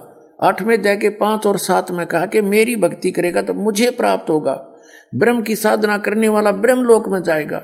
गीता अध्याय नंबर आठ के श्लोक नंबर सोलह में स्पष्ट कर दिया है कि ब्रह्म लोक पर्यंत सभी पुनरावर्ती के अंदर है। तो उसने स्पष्ट कर दिया है कि उस पूर्ण परमात्मा की साधना से मैं परिचित नहीं हूँ और मेरी भक्ति करेगा तो ऐसे ही कष्ट भी होंगे, तेरे भाग में सुख है तो सुख भी होगा तो ये दोनों मिलते रहेंगे। और परम शांति चाहिए तो तुझे सब पापों का नाश चाहिए तो परम अक्षर ब्रह्म की शरण मत लादा। उसके लिए तत्वदर्शी संत की खोज कर ले। तो वो तत्वदर्शी संत, ये दास, रामपाल दास, सतलोक आश्रम पर वाला जिला है। इसार हरियाणा में, भारत के अंदर है। तो पुण्यात्माओं दास की प्रार्थना है, वो सत भक्ति दास के पास उपलब्ध है। आपको कभी दुख नहीं होगा, परमात्मा हरदम साथ रहेगा, वो अल्लाह अकबर की भक्ति, उसने खुद आकर के यहाँ बताई है। वो ज्ञान इस दास के पास उपलब्ध है, उसको प्राप्त करो, अपना कल्याण करवाओ। उनके सामने उनके पुत्र हासिम काबिल और ताहिर तीनों आपस में कटके मर गए थे। उस आदमी का जीना क्या जीना जिसके सामने उसकी बच्चों को ही मौत हो गई। आप खुद बताइए ये आपके ऊपर डिपेंड करता है। मेरे ऊपर नहीं ये आपके ऊपर डिपेंड करता है कि, जो क्यों चल रहा है ये आपके लिए चला ये उस मालिक का फरमान है।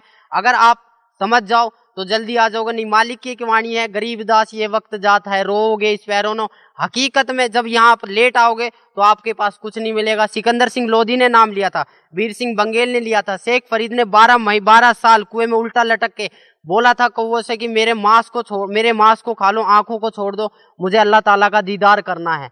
जब अल्लाह ताला का दीदार करना है तो अल्लाह ताला को बेजून क्यों बताए? खुद कबीर परमेश्वर उनके पास आए, वो बोले कि नहीं भाई, कौन है? मुझे छोड़ दो, मुझे कुएँ में लटकने दो। बोले, ए बंदे, ए मुसलमान, तू लटक क्यों रहा है? बोले, जी, मुझे अल्लाह ताला का दीदार करना है।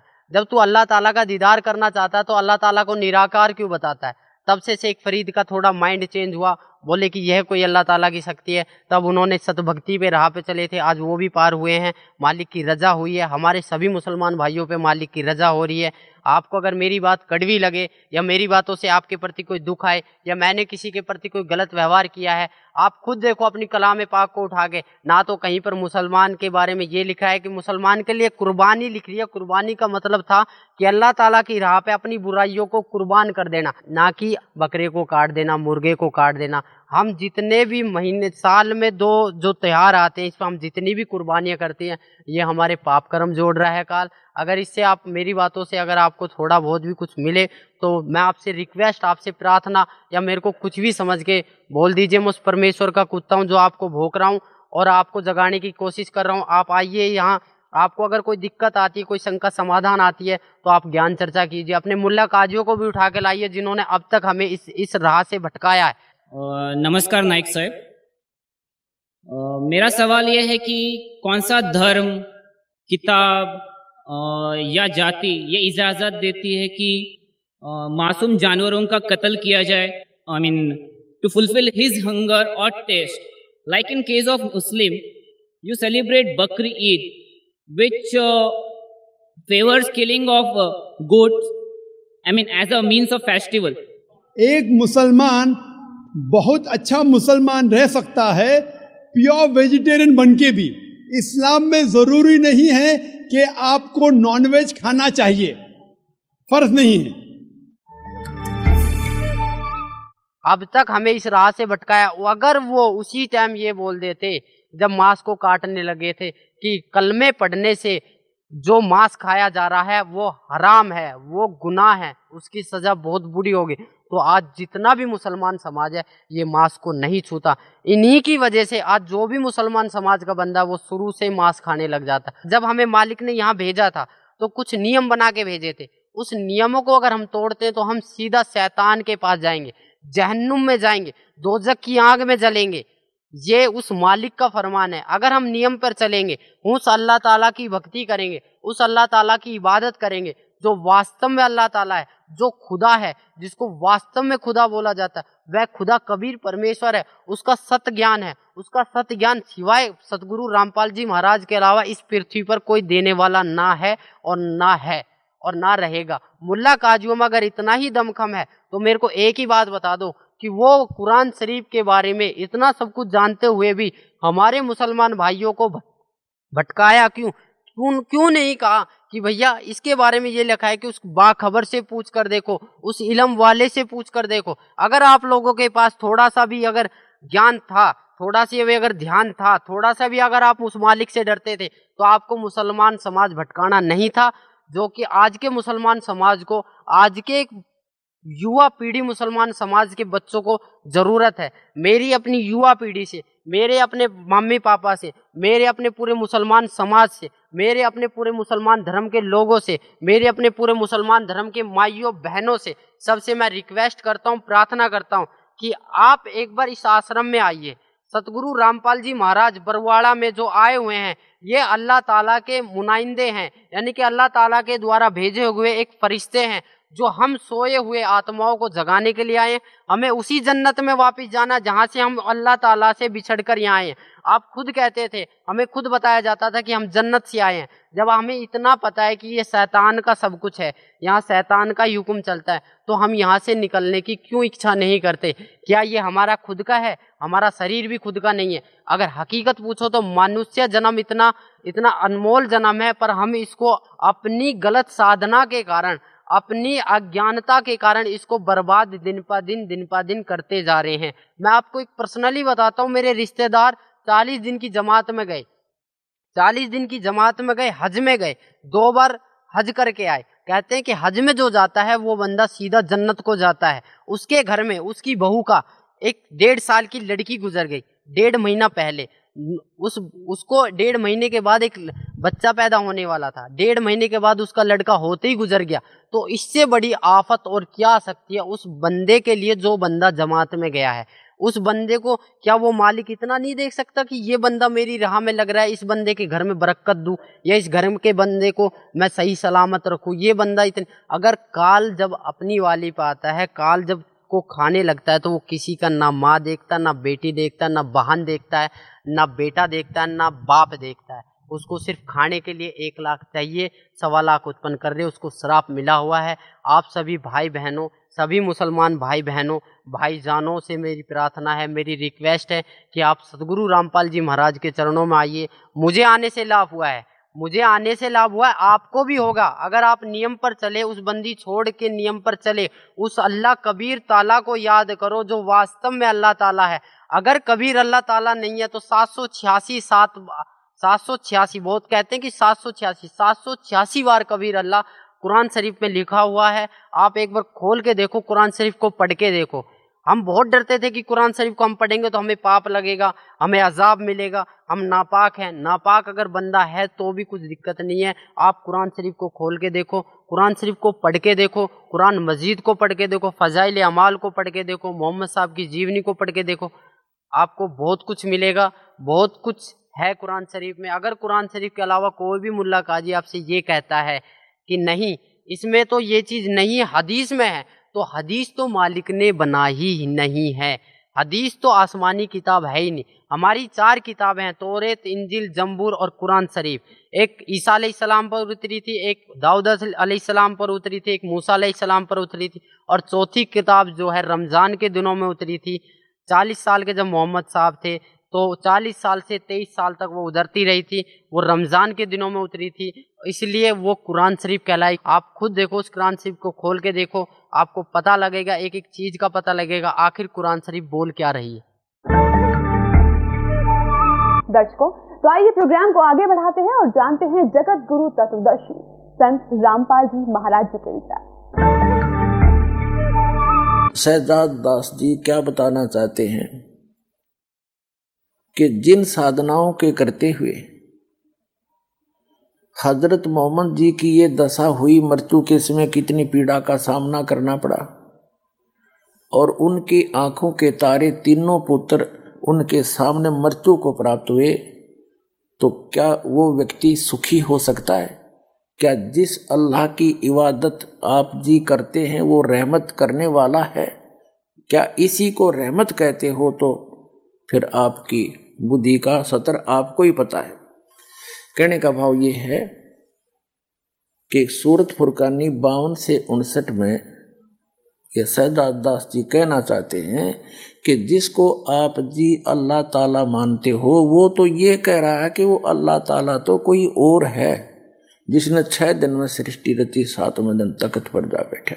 उसकी खबर भी नहीं है, कुरान शरीफ के ज्ञानदाता को तो। तो वो तत्वदर्शी संत से पूछने के लिए कहा तो इसे सिद्ध है कि कुरान शरीफ के अंदर वो ज्ञान है ही नहीं, जो, और वो अल्लाह का भक्ति विधि नहीं है, वो अल्लाह ताला की, कंप्लीट, आलमाइटी गॉड की, उस अल्लाह अकबर की। वो इस दास के पास है, और उससे आपको पूरी रहमत मिलेगी। आप देखिएगा, अब आपके समझ करते हैं, कुछ पुण्यात्माओं को जिनके ऊपर परमात्मा ने रहमत की झड़ी लगाई, उस अल्लाह अकबर ने कैसे उनकी मौत के मुँह से खींच लाए? इनको, इसको कहते हैं अल्लाह ताला। और हज़रत मोहम्मद जी के जीवन को देख कर को तो लगता है कि उनके पास भक्ति नाम की चीज़ नहीं थी। और अगर रहमत वाले अल्लाह की वो साधना करते तो ऐसी दशा नहीं होती। पुत्रों की मृत्यु नहीं होती। अंत में ऐसी दशा से मृत्यु कभी प्राप्त नहीं हो सकती। अगर ऐसे कोई मरता है तो वो भक्ति ही नहीं है उसके पास। जो पूर्ण परमात्मा की भक्ति करते हैं सत भक्ति करते हैं, और उनको कितने लाभ होते हैं? वो अल्लाह अकबर, दुख में सुमन सब करें, सुख में करे, ना कोय और जय सुख में सुमन करें, दुख का एक होए। अब वो अल्लाह अकबर जो है, पूर्ण परमात्मा की भक्ति करने वाले को परमात्मा ने कैसे सुख दिए? उनकी मौत तक टाड़ी उनको कैसा जो है लाभ दिया? तो ये अल्लाह अकबर है, जिसकी साधना दास बताता है।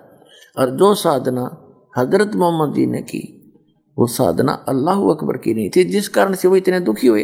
नहीं तो उनकी वाणी है कि दुख में सुमन सब करें, सुख में करें ना को, और जय सुख में सुमन करें, दुख का एक को? हज़रत मोहम्मद जी ने तो सुख में सुमन किया था, और फिर भी यह दुर्गति हुई, क्योंकि उनको वो यथार्थ भक्ति प्राप्त नहीं हुई। तो पुणात्माओं दास की प्रार्थना है वो सत भक्ति दास के पास उपलब्ध है। आपको कभी दुख नहीं होगा, परमात्मा हरदम साथ रहेगा, वो अल्लाह अकबर की भक्ति, उसने खुद आकर के यहाँ बताई है। वो ज्ञान इस दास के पास उपलब्ध है, उसको प्राप्त करो, अपना कल्याण करवाओ। अब सुनिएगा भक्त ओम प्रकाश दास हुड्डा। ये M B B S M D doctor हैं डॉक्टर हैं वैसे तो लेकिन पहले ये सीएमओ के पद पर भी रहे हैं chief medical officer in Haryana. अब ये रिटायर हो चुके हैं। इनको परमात्मा ने कैसी रजा बख्शी? कि परमात्मा की भक्ति से हमें पता चलता है उनकी महिमा से कि परमात्मा आयु बढ़ा देता है परमात्मा अंग भंग को ठीक कर देता है परमात्मा अं-, अंधे को आँखें दे देता है कोढ़ी को काया देता है निर्धन को धन माया देता है। तो उसी को परमात्मा कहते हैं तो कबीर, गॉड गॉड कबीर, अल्लाह अकबर, वो कबीर परमेश्वर, पूर्ण ब्रह्म ने इनको क्या क्या सुख दिए। पुणात्माओं यहाँ साइंस फेल है। एक एमबीबीएस डॉक्टर एमडी और चीफ मेडिकल ऑफिसर आपको रो रो का प्रमाणित कर रहा है कि परमात्मा के सामने यह साइंस कुछ नहीं है। वास्तविकता भी यही है। हम अध्यात्म ज्ञान से दूर होने से सत साधना ना करने से, परमात्मा से मिलने वाले लाभ से वंचित रह जाते इसलिए हम नास्तिकता की तरफ़ चल पड़े और साइंस को ही पूर्ण मान लिया। साइंस क्या चीज़ है? गॉड गिवन मटेरियल है। उसके ऊपर मानव ने अनुसंधान कर लिया। यदि परमात्मा ये मटेरियल ना देता, कहा ये कहाँ से करते ये? और बुद्धि भी भगवान ही देता है। या साइंस दरी की दराई रह जा जब दो वर्ष वर्षा ना होता है। तो परमात्मा से बड़ी साइंस नहीं है और फिर जहाँ साइंस का काम समाप्त हो जाता है, वहाँ से भगवान का काम शुरू होता है। देखिएगा इनके साथ के के बीती। और इनकी धर्म पत्नी भक्तमती सुशीला उड्डा ये भी बड़ी एजुकेटेड और डॉक्टर लाइन में है।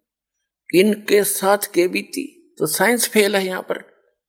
खुद इनका पति, यो OP Hooda, doctor, eye specialist. और इसकी, इनकी पत्नी की आँखें और इन साइंस से ठीक नहीं हो रही थी।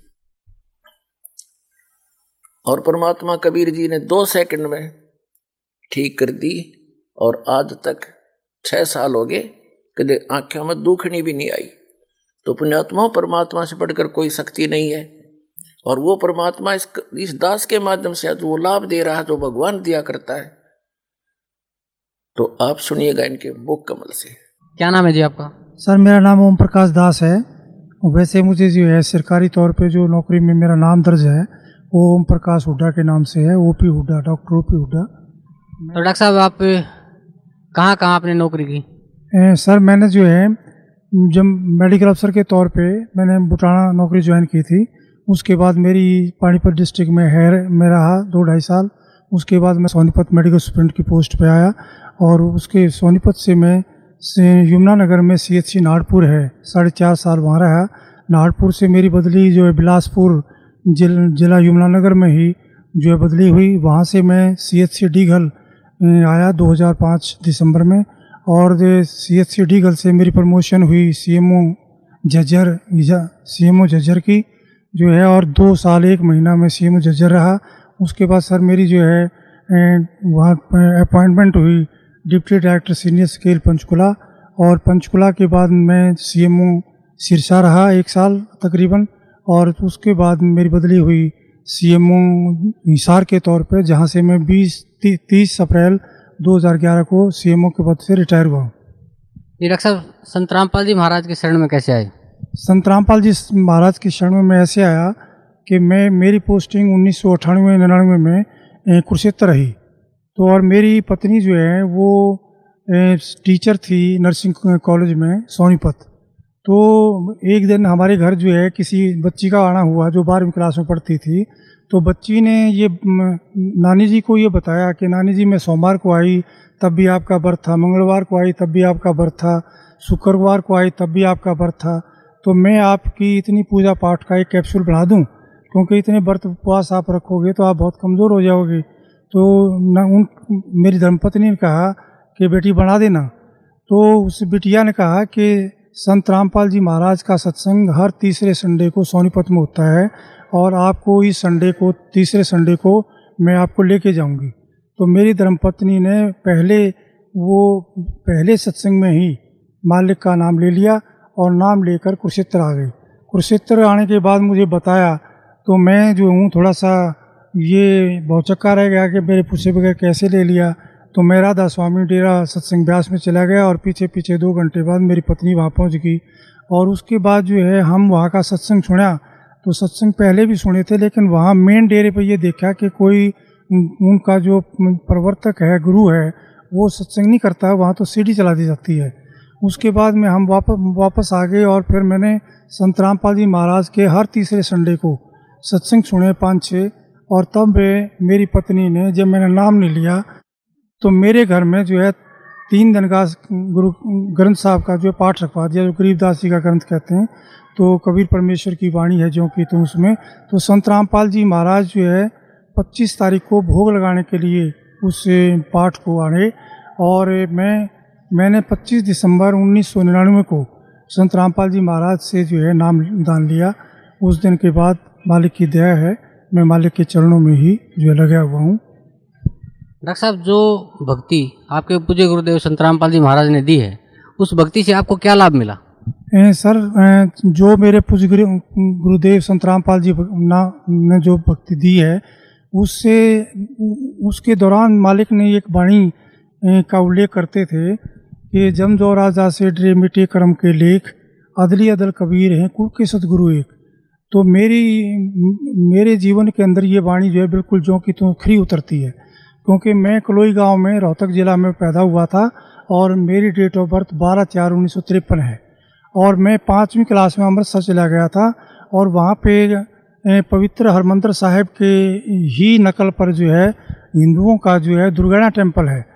तो उस दुर्गाना टेंपल में जो हूँ, एक सेवक था, बहुत बूढ़ा व्यक्ति, वो ज्योतिया काम भी करता था तो उन्होंने मुझे कहा, मेरे बड़े भाई को जैसे जो है मास्टर जी कहते थे तो मुझे छोटे मास्टर जी कहा करते थे कि, छोटे मास्टर जी, इधर आओ।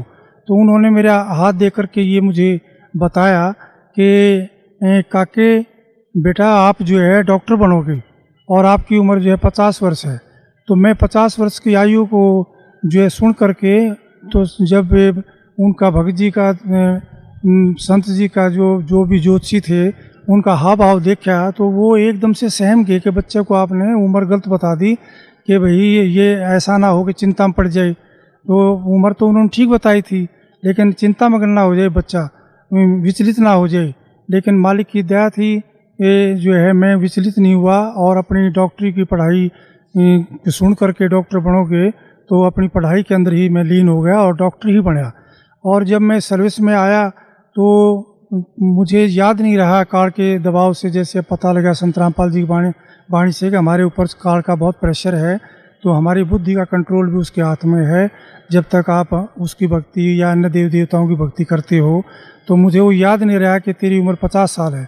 लेकिन जब मुझे जो है दस ग्यारह अप्रैल की रात्रि को, और ये मेरे मेरे हाथों में दर्द होना शुरू हुआ, मेरी छाती में दर्द होना शुरू हुआ तब मैंने अपने बच्चों को, पत्नी को कहा कि पी जी रोहतक में चलते हैं, टेस्ट कराते हैं। तो वहाँ जा कर के देखा, एक जवान डॉक्टर था, बहुत अच्छा। उसने, उसको मैंने अपना पीछे दिया कि मैं H M S one, A group का आदमी हूँ एस एम हूँ, डॉक्टर ओ पी हुड्डा हूँ। मेरे ये क्लास फेलो हैं, मेरे ये टीचर हैं। आपको किसी की चीज़ की आवश्यकता पड़े, आप उसको बुला लेना। तो उसने मेरी चीज़ें देख करके, जो भी जो है दाएँ बाएँ टेलीफोन किए सीनियर व्यक्तियों को तो उसके बाद जो है मुझे इस आईसीयू में शिफ्ट करने लगे हो तो मुझे पता लग गया कि जो है, भाई मेरे को कोई बहुत गंभीर बीमारी है। लेकिन संत रामपाल जी महाराज ने बता रखा था सत्संगों के दौरान कि जब भी हमारे, तुम्हारे ऊपर कोई विपत्ति आ जाए तो तुरंत आप उसी टाइम जो है, यदि प्रथम मंत्र मिला हुआ तो प्रथम मंत्र, और दूसरी स्टेज का सतनाम मिला हुआ तो सतनाम, और सार नाम मिला हुआ तो सार नाम उच्चारण करना शुरू कर देना। तो मैंने परमात्मा की संत रामपाल जी की कृपा से वैसा ही शुरू कर दिया था। और मुझे जो है ये ऐसा महसूस नहीं हो रहा था कि मैं वाकई में ही इतना गंभीर बीमार हूँ जो मुझे आईसीयू में शिफ्ट किया जा रहा है। लेकिन जो है वहाँ पे डेढ़ दो घंटे बाद जो है अचेतन अवस्था में मैं चला गया और अचेतन अवस्था में बाहर तो डॉक्टर जो है जैसे मुझे पता लग गया कि वो लिखा पढ़ी करवा रहे हैं कि बहुत अच्छा डॉक्टर था और बचा नहीं सकते हम, इसके जो है अंतिम समय लगभग नज़दीक आ गया है। तो बाहर तो फाइलों पे ऐसे जो लिखवा रहे थे, आपको कहीं ले जाना हो तो ले जाओ मेरी पत्नी को, मेरे बच्चों को, जो कि ये बात सुन करके वो रोने लग गए। और मैं अचेतन अवस्था में जो हूँ मुझे देख रहा हूँ कि काल के दूत जो है, मेरे को लेने, मेरे नटी के निकट आ रहे हैं और निकट आकर के मुझे कह रहे हैं कि आपका समय पूरा हो गया है, हम आपको लेने आए हैं। तो मैं उनसे कुछ कह पाता, इससे पहले ही कबीर परमेश्वर ने मेरे सिर पे पंजा रख दिया और जो है उनका चित्र मुझे प्रतिबिंब की तरह शीशे में जैसे नज़र आती है, फ़ोटो ऐसे नज़र आया और इस अक्षण भर में ही सन कबीर परमेश्वर के हाथ के ऊपर, पंजे के ऊपर संत रामपाल जी का पंजा और जो शरीर शरीर के ऊपर जो है संत रामपाल जी का शरीर जो है हो जाता है तो जो है, संत रामपाल जी ये कहते हैं कि कबीर परमेश्वर ने आपकी जो है उम्र जो है भक्ति के लिए बढ़ा दी है। तो इस बात पर मेरा बहुत रोड़ा छूट जाता है कि मालिक, आप ईश्वर कबीर परमेश्वर है। आप चोला धारण करके आए हो।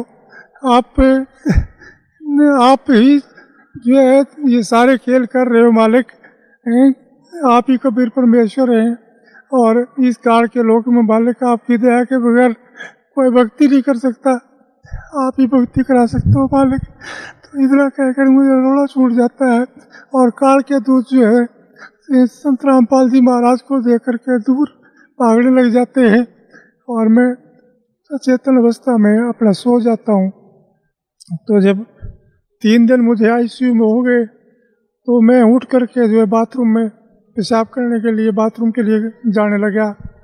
तो एक सीनियर डॉक्टर का राउंड हो रहा था, प्रोफेसर का। तो उनमें से एक सीनियर डॉक्टर भाग करके आया। उसने तो मुझे पकड़ के कहा डाटा कि डॉक्टर साहब, तुम क्या कर रहे हो? तुम्हें कोई अकल नहीं है।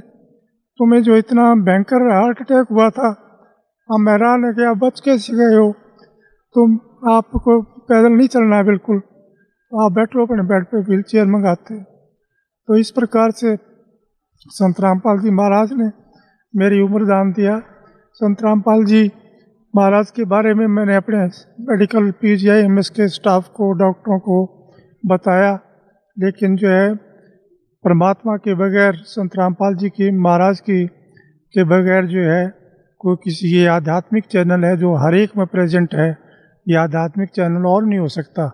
मालिक जिसका आध्यात्मिक चैनल और करते हैं वही हज़ारों किलोमीटर दूर से और देश विदेशों से यहाँ पर के मालिक की बाणी सुनने के लिए, मालिक के पथ पे चलने के लिए आ रहे हैं। तो मालिक की जैसे बाणी है, मुझे ये भी मैं उनको अपने कर्मचारी अधिकारियों को सुना करता था कि मासा घटे ना तिल बढ़े, विद ना लिखी जो लेख। और साचा सतगुरु मेट कर ऊपर मार दे मेघ। ये मालिक मेरे साथ बिल्कुल जो का तो कर दिया आपने, कि काल में लिखा हुआ है कि मैं एक भी सांस तुम्हें जितना दे रखा है उसको बढ़ाने बढ़ाऊँगा नहीं। ना वो बढ़ा सकता है, ना उसकी पूजा पाठ से बढ़ सकता है, ना देवी देवताओं की पूजा पाठ से ये बढ़ सकते हैं मालिक। ये आप ही कर सकते हो। आप सत्य हो, आपकी वाणी सत्य है मालिक, आपका विज्ञान सत्य है। आप पूर्ण परमेश्वर हो। संत रामपाल जी महाराज आप जो चाहे सो कर दें। चौदह कोट दूसम डरी ऊद बूजम त्रास निवारे। चित्रगुप्त के कागज़ फाड़े। मालिक, आप चित्रगुप्त के कागज़ फाड़ दिए आपने। मेरी उम्र बढ़ा दी, मालिक। मेरी धर्मपत्नी श्रीमती शीला उड्डा छः बारह चार को P G I M S Rohtak में दाखिल हुई। तो मेरी उस time Naharpur C H C में पोस्टिंग थी एस एम ओ के पद पर। तो मुझे टेलीफोन गया। यमुनानगर ज़िले में थे, है ये सी एच सी मुझे टेलीफोन गया तो मैं वहाँ आया और ये मालिक की आज्ञा ले चुके थे कि जी ऐसा ऐसा हो गया तो मालिक ने कहा कि अपना इलाज कराओ। तो मेरी पत्नी को वहाँ मैं आया, मैंने देखा, स्पेशल वार्ड मिला हुआ था। तो ये जो भी डॉक्टर आता, जो भी जो कर्मचारी आता वहाँ पे ये कह कर के जो है, रोने लग जाती थी कि मेरी आँख क्या ठीक हो जाएगी, क्योंकि इनकी आँख में बेंगापन हो गया था। तो उस बेंगेपन की वजह से जितने भी डॉक्टर आते वो यही कह करके जाते कि हमारे बस की बात नहीं है। जैसे आई डिपार्टमेंट से दाखिल हुए थे तो आई डिपार्टमेंट वालों ने कहा कि हमने सारे टेस्ट करा लिए हैं, आप न्यूरोलॉजी वालों को दिखाओ। न्यूरोलॉजी वालों को दिखाते रहे, उन्होंने कहा कि कोई भी डिफेक्ट नहीं है। इनका M R I cat scan ultrasound सब कर लिया हमने तो हमें कोई डिफेक्ट नज़र नहीं आता है। और मैं खुद स्वयं जो आई सर्जन हूँ M S M D doctor हूँ तो आँखों के ऑपरेशन मैंने बहुत किए हैं तो मैं भी हैरान था कि कोई भी जब डिफेक्ट नहीं है किसी में, चीज़ में तो ये ठीक क्यों नहीं हो रही हुई है? उन दवाई क्यों नहीं लग रही है? तो इस प्रकार से वो लगभग जो है, सात आठ दिन जो है इधर से उधर स्पेशलिस्टों की जो है राय लेते रहे और हार कर उन्होंने जो कहा कि आपने कोई ऑल इंडिया या किसी अन्य स्थान पर दिखाना है तो दिखा लो। और ये पता नहीं ठीक होगी कि नहीं होगी, हमारी समझ में जो है इनकी बीमारी नहीं आई है। तो उसके बाद जो है ये संत रामपाल जी का सत्संग था बरवाला में, क्योंकि करौथा में भी सत्संग करते थे। चौदह दिन के बाद जो यहाँ एक सत्संग यहाँ बरवाला में मालिक का होता था, संत रामपाल जी महाराज का तो ये बस में बैठ कर के हम, हमें बता करके कि मैं वहाँ जा रही हूँ और ये बस में बैठ कर के यहाँ आई और संत रामपाल जी महाराज सतगुरु से जो है के चरणों में बैठकर रोते हुए उन्होंने बताया कि मालिक देखो मेरी आँख ठीक नहीं हो रही है, डॉक्टर ने जवाब दे दिया है, आप ही मालिक, आप उम्र बढ़ा सकते हो। तो आप क्या नहीं कर सकते मालिक? तो मालिक ने कहा कि मेरी तरफ़ देखो। मैं, कितने नज़र आता हूँ? आप दो नज़र आते हो मालिक। दोबारा जो है नीचे करके गर्दन इन्होंने चरणों की सेवा करते टाइम दोबारा मालिक ने कहा देखो कितने नज़र आता हूँ मैं। दो नज़र आते हो मालिक मैं झूठ नहीं बोलूँगी। फिर तीसरी बार मालिक ने कहा कि अब देखो आप। तो मालिक ने जो है सिर पे हाथ रखा हुआ था। तो माँ ये कहने लगी, मालिक, आइए के नज़र आते हैं? बिल्कुल, मैं बिल्कुल ठीक हो गई हूँ, मालिक। तो ऐसे दयालु है परमात्मा। सतगुरु जो चाहे सो करिए। चौदह कोट दूर जम डरी है, मालिक, आपकी वाणी सत्य, आप सत्य। आपने वाणी में बताया, मालिक, कि जय सतगुरु मिलते नहीं, जाते यम के द्वार। यम द्वारे में दूध सब करते की चातान। उन तक वो ना छूटता, फिर फिरता चादों खान। चारों खाने में भरमता कबू न लगता, पार सो फेरा सब मिट गया। मेरे सतगुरु के दरबार, हे मालिक मालिक, आपने बड़ी दया करी। आपने जो है मेरी उम्र बख्शी। लेकिन मालिक के दरबार में आने से ये एक सच्ची भक्ति है और सच्चे पुरुष हैं और सत्पुरुष हैं और ये स्वयं कवि परमेश्वर ही आए हुए हैं, चोला बदल करके। तो ये जो चाहे सो कर दे। तो मालिक ने हमें ऐसा सच्चा ज्ञान दिया है, जो धरती के ऊपर कहीं भी उपलब्ध नहीं है, क्योंकि मैं अपने परिवार सहित, बच्चों सहित, जो है पहले हमारी समाजी तो थे ही, क्योंकि रोहतक ज़िले से बिलोंग करते थे और डीएवी स्कूल डीएवी कॉलेज में में पढ़ा। उसके बाद जो है, हमने जैन मुनियों का नाम लिया। उसके बाद हम ब्रह्म कुमारी आश्रम में भी माउंट आबू गए, उनका भी डेढ़ दो साल नाम लिया। उसके बाद जो है, एक ये हमने साईं जी, पंजाबी गुरु थे अस्सी साल के, दस साल तक वो बनाए। उसके बाद संत रामपाल जी महाराज मिले। तो ये पता लगा कि उनके पास तो कोई भक्ति मार्ग था ही नहीं, कोई मंत्र है ही नहीं, कोई प्रमाण ही नहीं उनके पास। जो संत रामपाल जी महाराज ने हमें जो है, सत मंत्र बताए हैं, प्रथम स्टेज के, द्वितीय स्टेज के सत, सतनाम और सार नाम वो सारे प्रमाणित हैं। गुरुओं की तो भरमार है देश के अंदर, दुनिया के अंदर। सतगुरु वही है जो सच्ची सच्ची बात बताए परमेश्वर के बारे बारे में। इस जीवन में भी सुख दे और जो है हमें मोक्ष भी दे, सतलोक के रास्ते पर चलाए।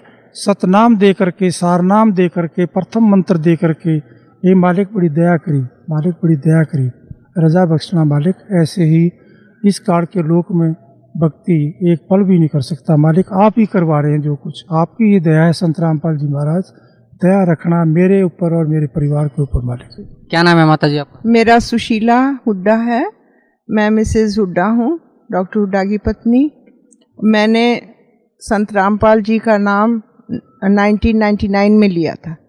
और उसी समय से मैं मालिक को यूँ महसूस कर रही हूँ कि जैसे पर कहते हैं कि भी भगवान वो होता है जो अंधे को आँख दे, कोढ़न को काया, बाजन को पुत्र दे, निर्धन को माया।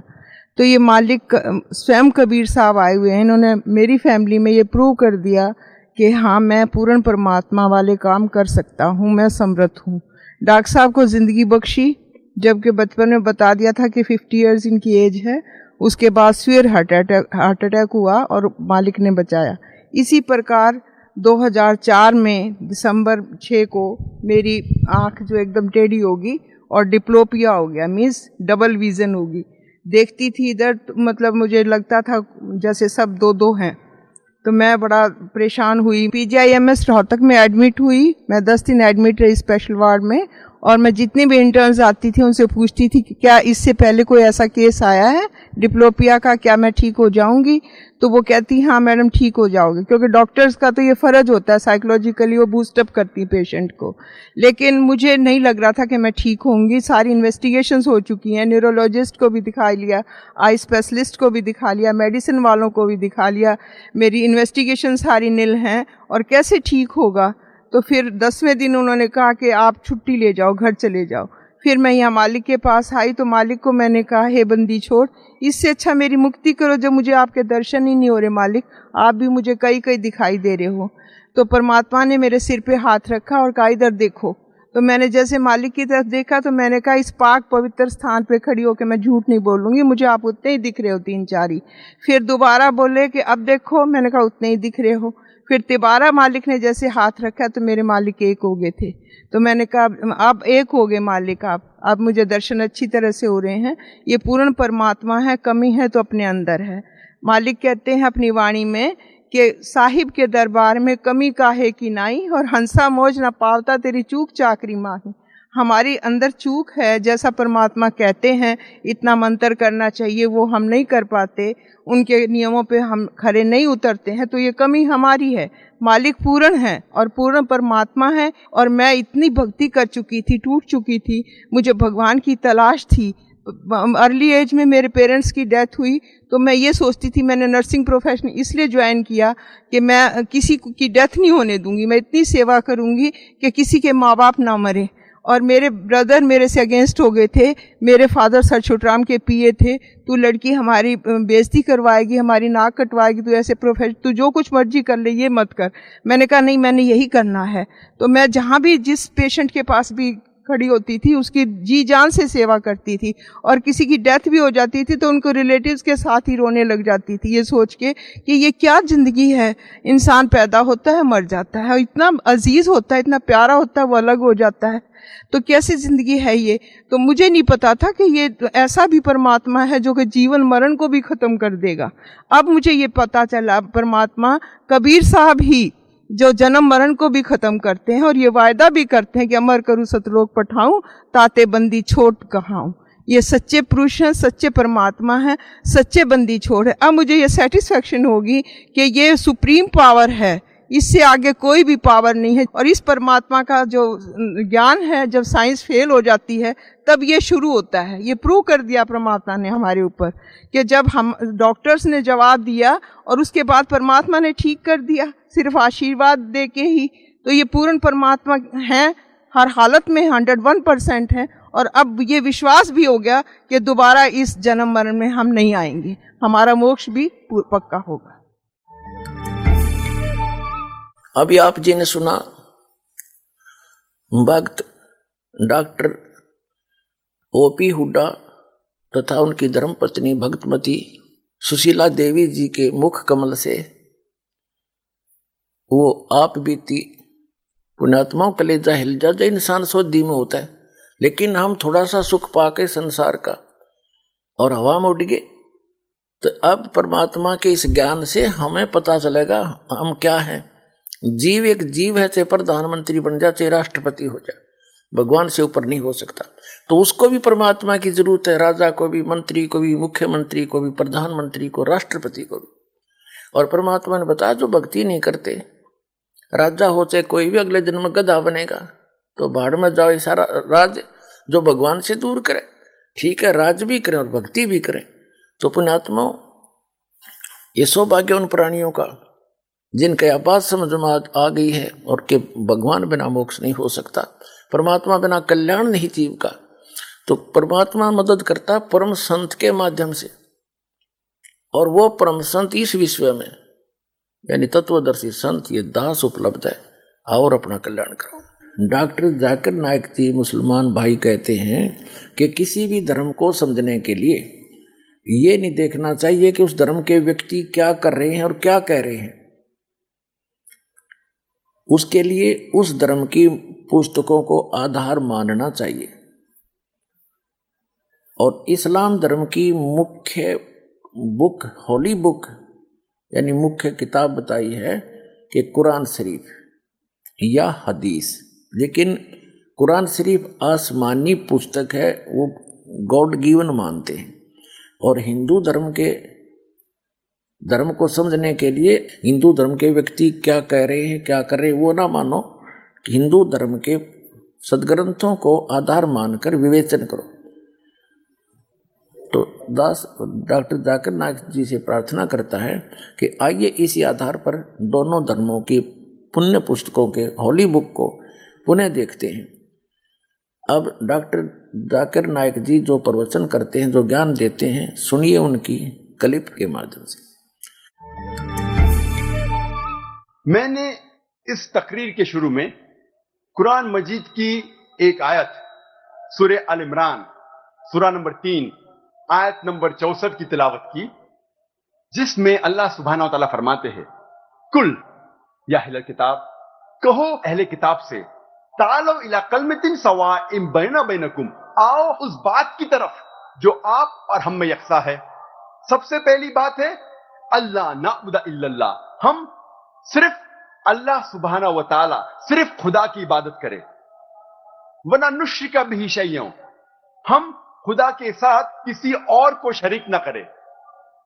वला ये तखीजबाद दुनबाद दन अरबाबन हम हमारे में से किसी और को खुदा के अलावा किसी को रब ना बनाएँ।